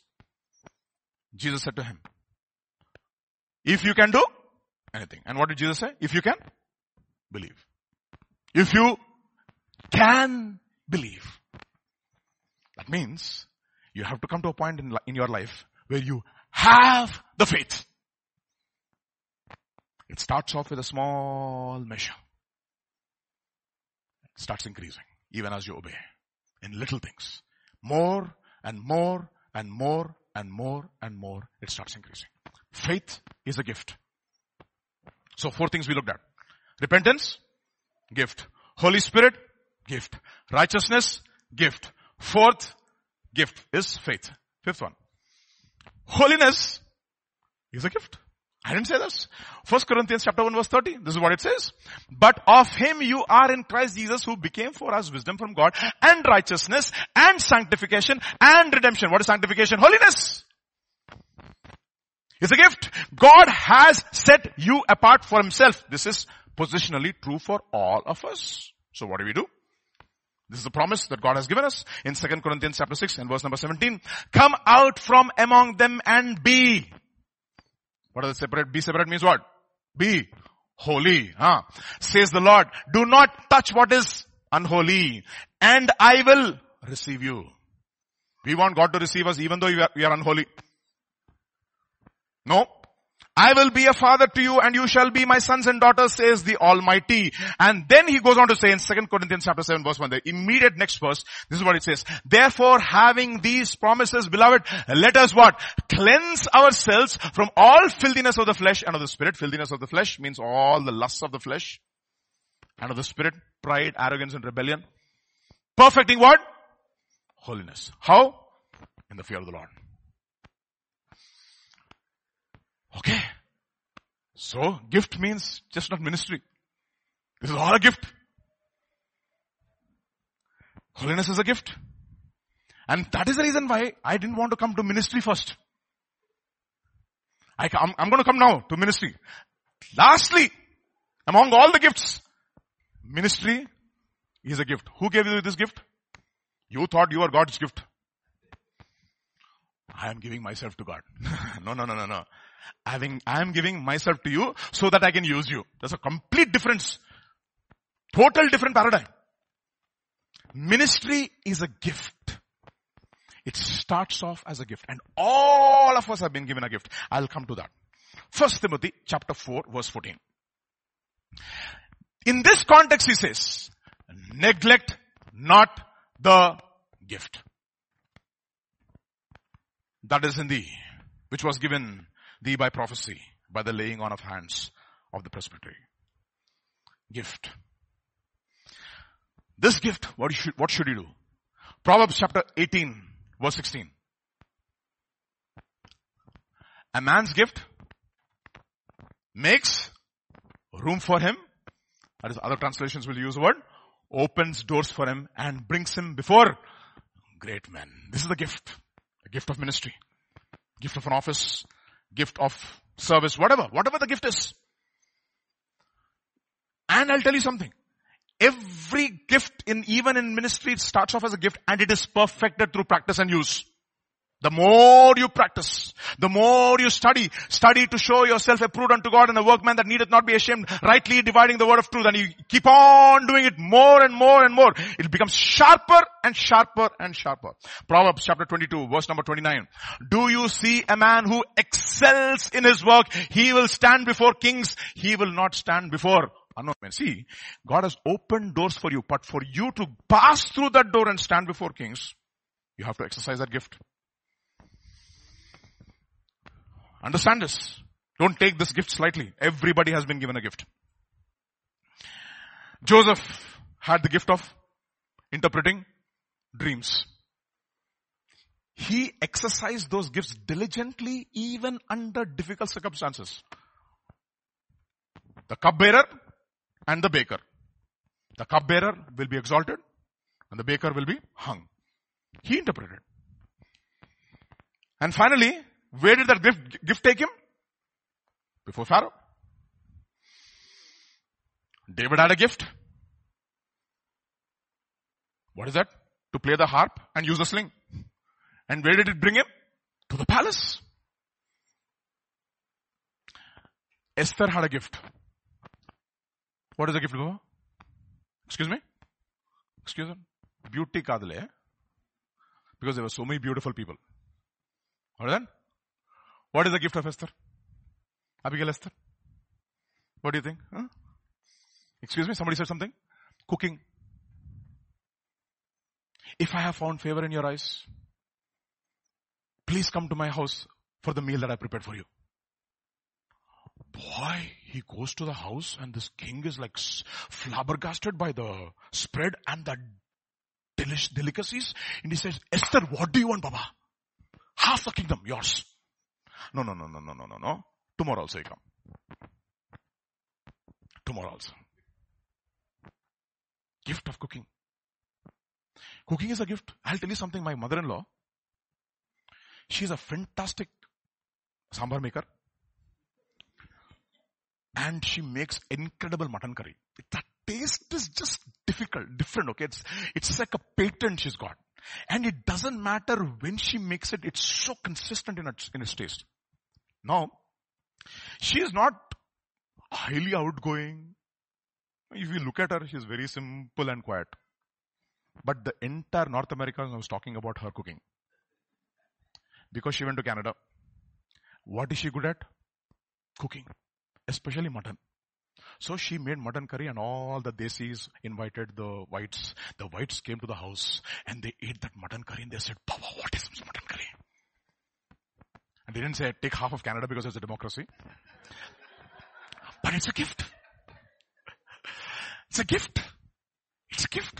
Do you know that it's a gift?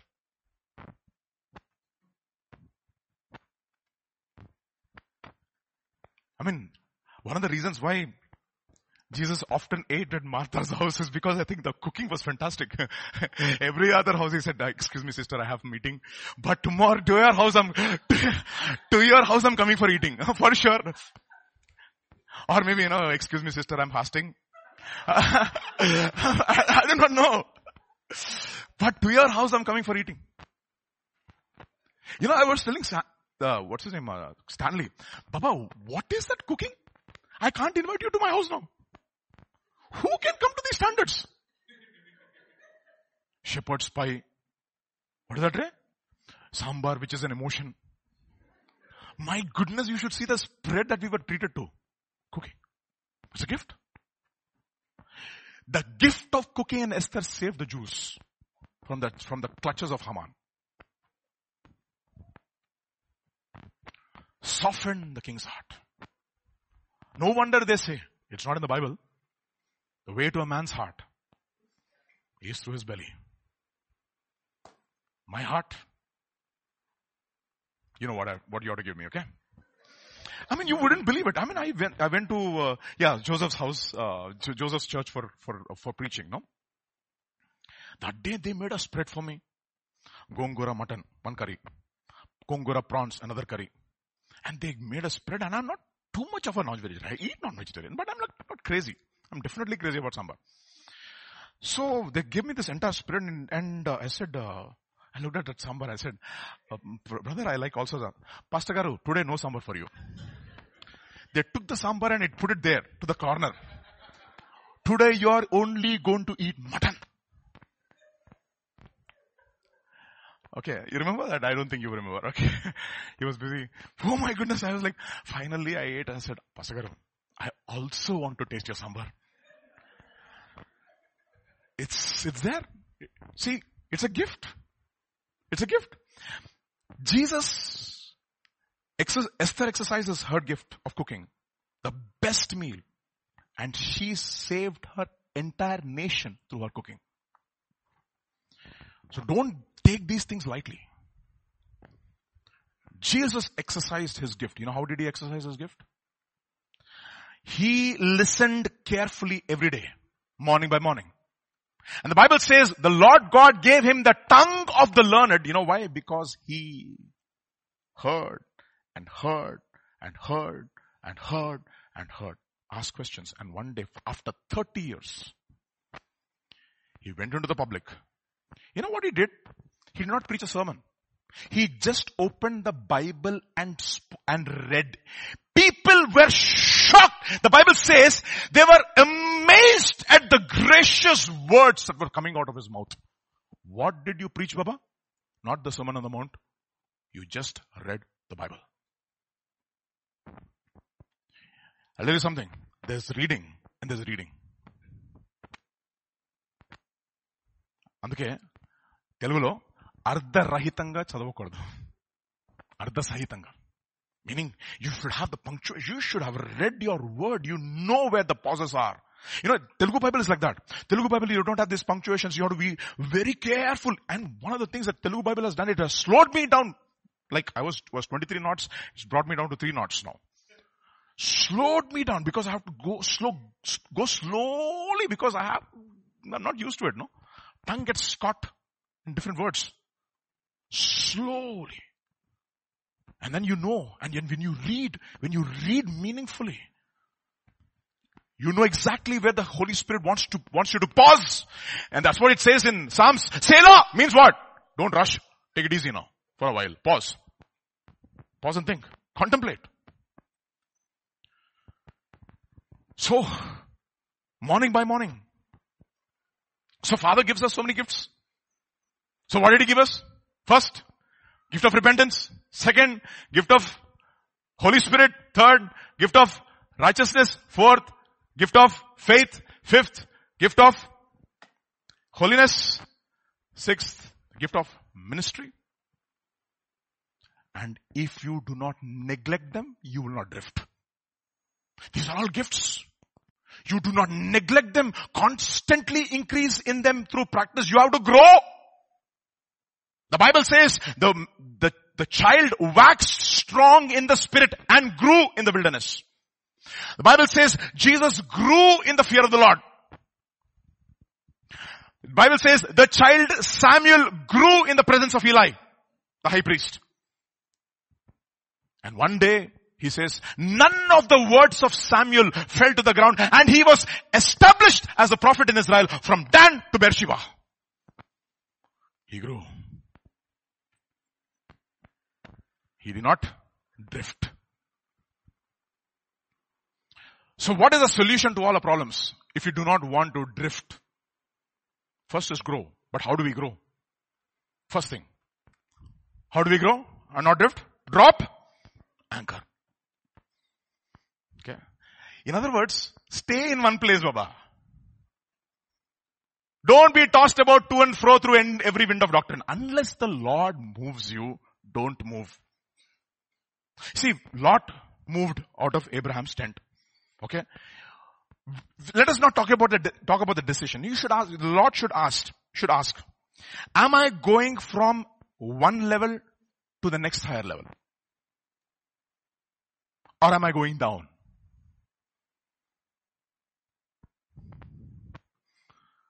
Then I can move. Actually, when you come to that point, God will move you. God will send you out. Moses was faithful in his father's, I mean sorry, Joseph was faithful in father's house and he was so faithful, the father loved him so much that father is not going to leave him. But God wants to, want, wants to move him to the next level. So what does he do? Sends him out. He moves you. So stay where God wants, God has stationed you. Be stationed in one particular place till God moves you to the next higher level and be absolutely sure that it is the next higher level and not down. Because every time the Bible says Abraham went away from the presence of God, he moved down to Egypt. He went down, a certain man went down from Jerusalem to Jericho. It's a down process if you leave the presence of God. Drop anchor. So how do we drop anchor? What is this anchor? How, do, what does, how does God qualify this anchor? In Hebrews chapter 6, this is what he says. Hebrews chapter 6 verse 19. This hope, we have an anchor of the soul. How is that, how, what kind of anchor is this? Both sure and steadfast, which enters the presence behind the veil. Oh, so important this is. So, so, so important. Where is this anchor? Where the forerunner has entered for us, even Jesus having become a high priest forever according to the order of Melchizedek. You know, we were, we were hearing, uh, we were singing that, that one song, no? I have a great high priest, the one who goes to the Father, etc. Some words to that effect, right? So what, what has happened? Jesus has gone into the most holy place. Not on earth. Earth was only a shadow the real substance. It was only a shadow or a pattern of the real tabernacle in heaven. He has gone into the most holy place in heaven. So what should we do? Our soul has to be anchored to Him. And what is our soul? What is our soul? First of all, our will. Second, our mind. Third, our emotions. The will, the mind, the intellect, and the emotions have to be anchored in Christ. So how do we anchor it? How do we anchor it? The pattern is shown in the Old Testament. In the Old Testament, there were several stages to reach the most holy place. The first stage is the bronze altar. A type of the cross. Okay? So where do you do? What do you do? It's still in the outer courts, by the way. It's still in the outer courts. You go to the bronze altar. You surrender yourself and say, Lord, I sin. I sin. Tell me, let me tell you, my brothers and sisters, you do not have to walk in condemnation. If you are walking in condemnation, it's a choice you've made. You're not, it is not according to the word of God. It is a choice. To walk in condemnation is a choice.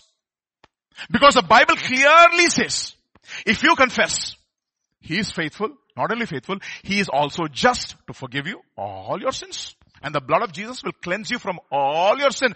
Therefore, He has taken His own blood and He went into the most holy place, not with the blood of bulls and goats. With His own blood.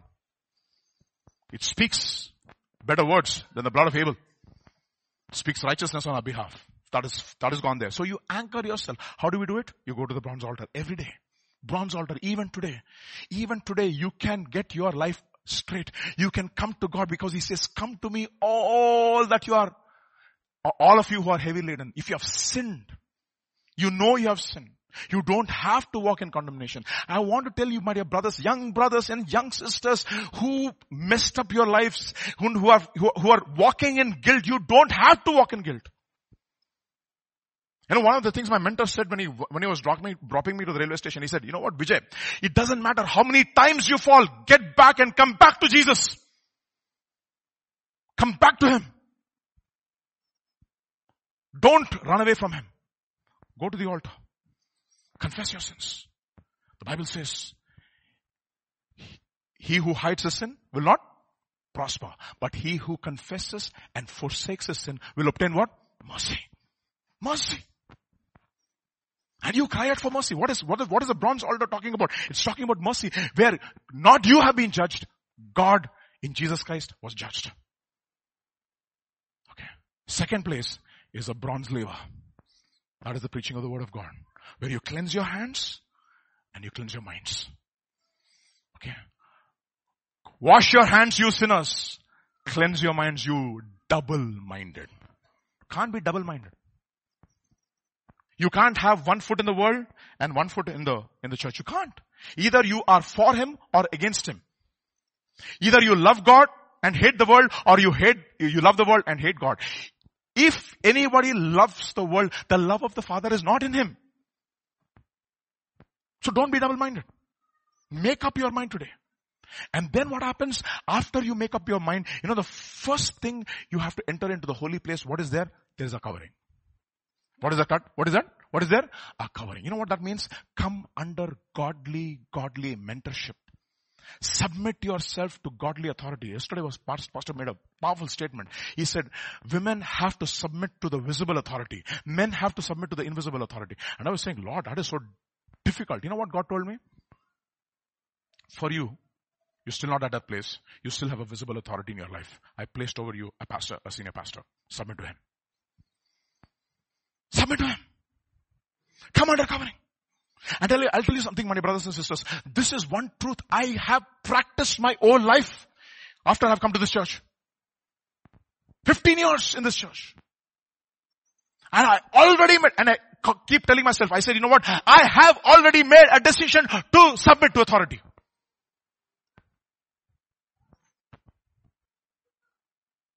The Bible says, Joshua submitted to, Moses' authority. You know what it says? Moses laid his hands upon him and he imparted him a gift and he gave him some of his authority and he proved him after that, after the death of Moses. You know what happened? God gave him complete authority. Not complete authority means not absolute authority, the authority to be on his own, depending upon God. Submit to godly leadership. Listen to their words. Let, make this a principle in your life. I do not want to cause grief to my spiritual parents. I do not want to cause grief to my parents.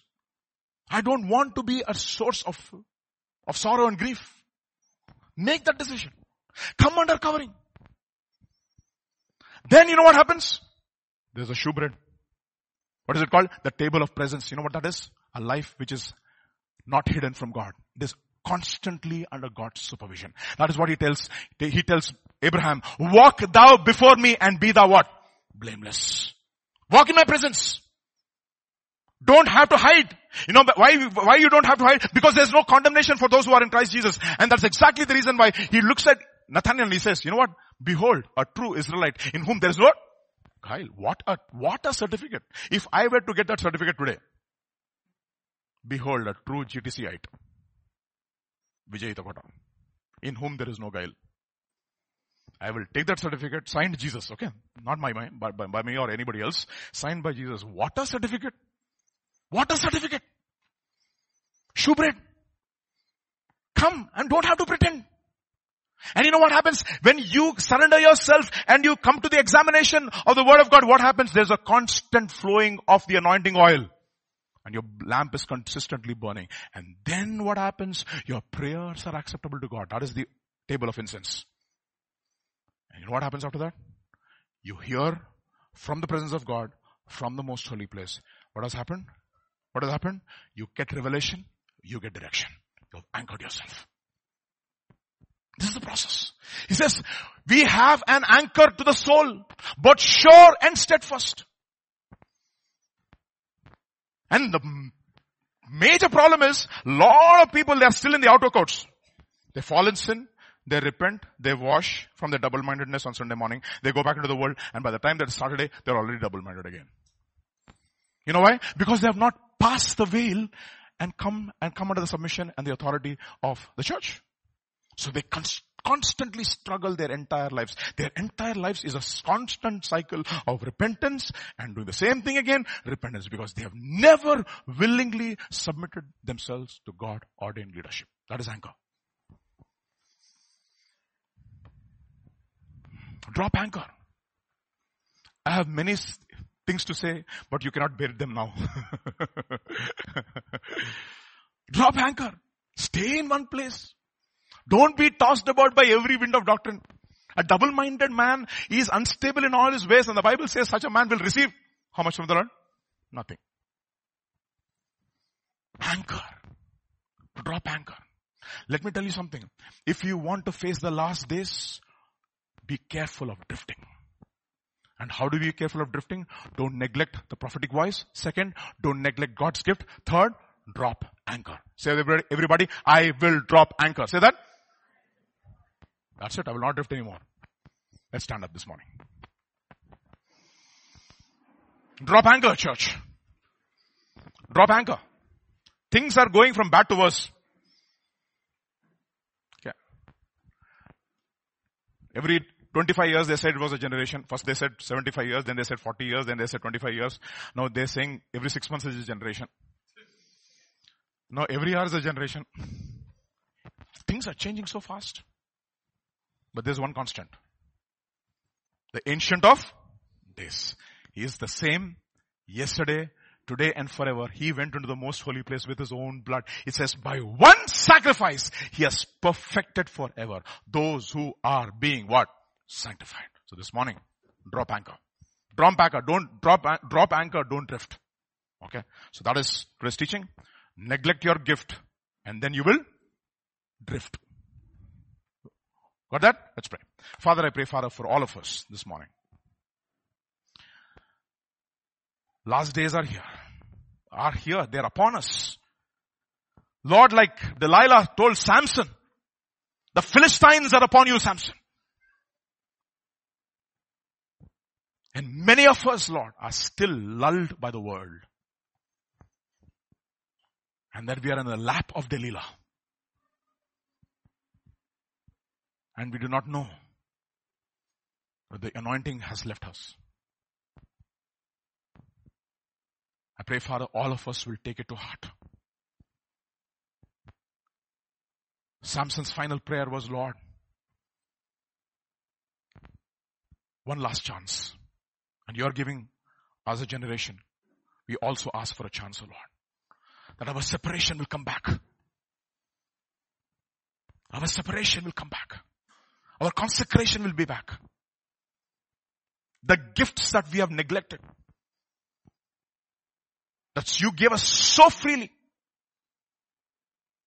we will begin to value them. For you said in your word, O Lord, the gifts and the callings of God are without repentance. Thank you, Lord, that you don't change.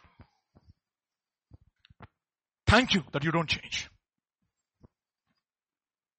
This morning, O Lord, I pray, none of us will neglect that gift.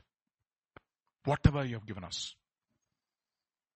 All the gift of righteousness, the gift of holiness, the gift of repentance, the gift of faith, and the gifts to minister in different capacities in the church. We will use it and we'll be prepared for your coming. We will not drift. And that day will not be upon us like the Philistines were upon Samson. We'll be prepared. We'll be ready. Thank you, Father. Thank you, Jesus. Commit all of us into your hands. Plead the blood of Jesus over our lives. And even as we go about into a new week, go ahead of us. A new month is upon us this, this month, this, this week. I pray, Lord Jesus, that you would go ahead of us. You would straighten crooked paths for us. Cause us to walk in your ways. We thank you, we praise you. In Jesus' mighty name we pray. Amen.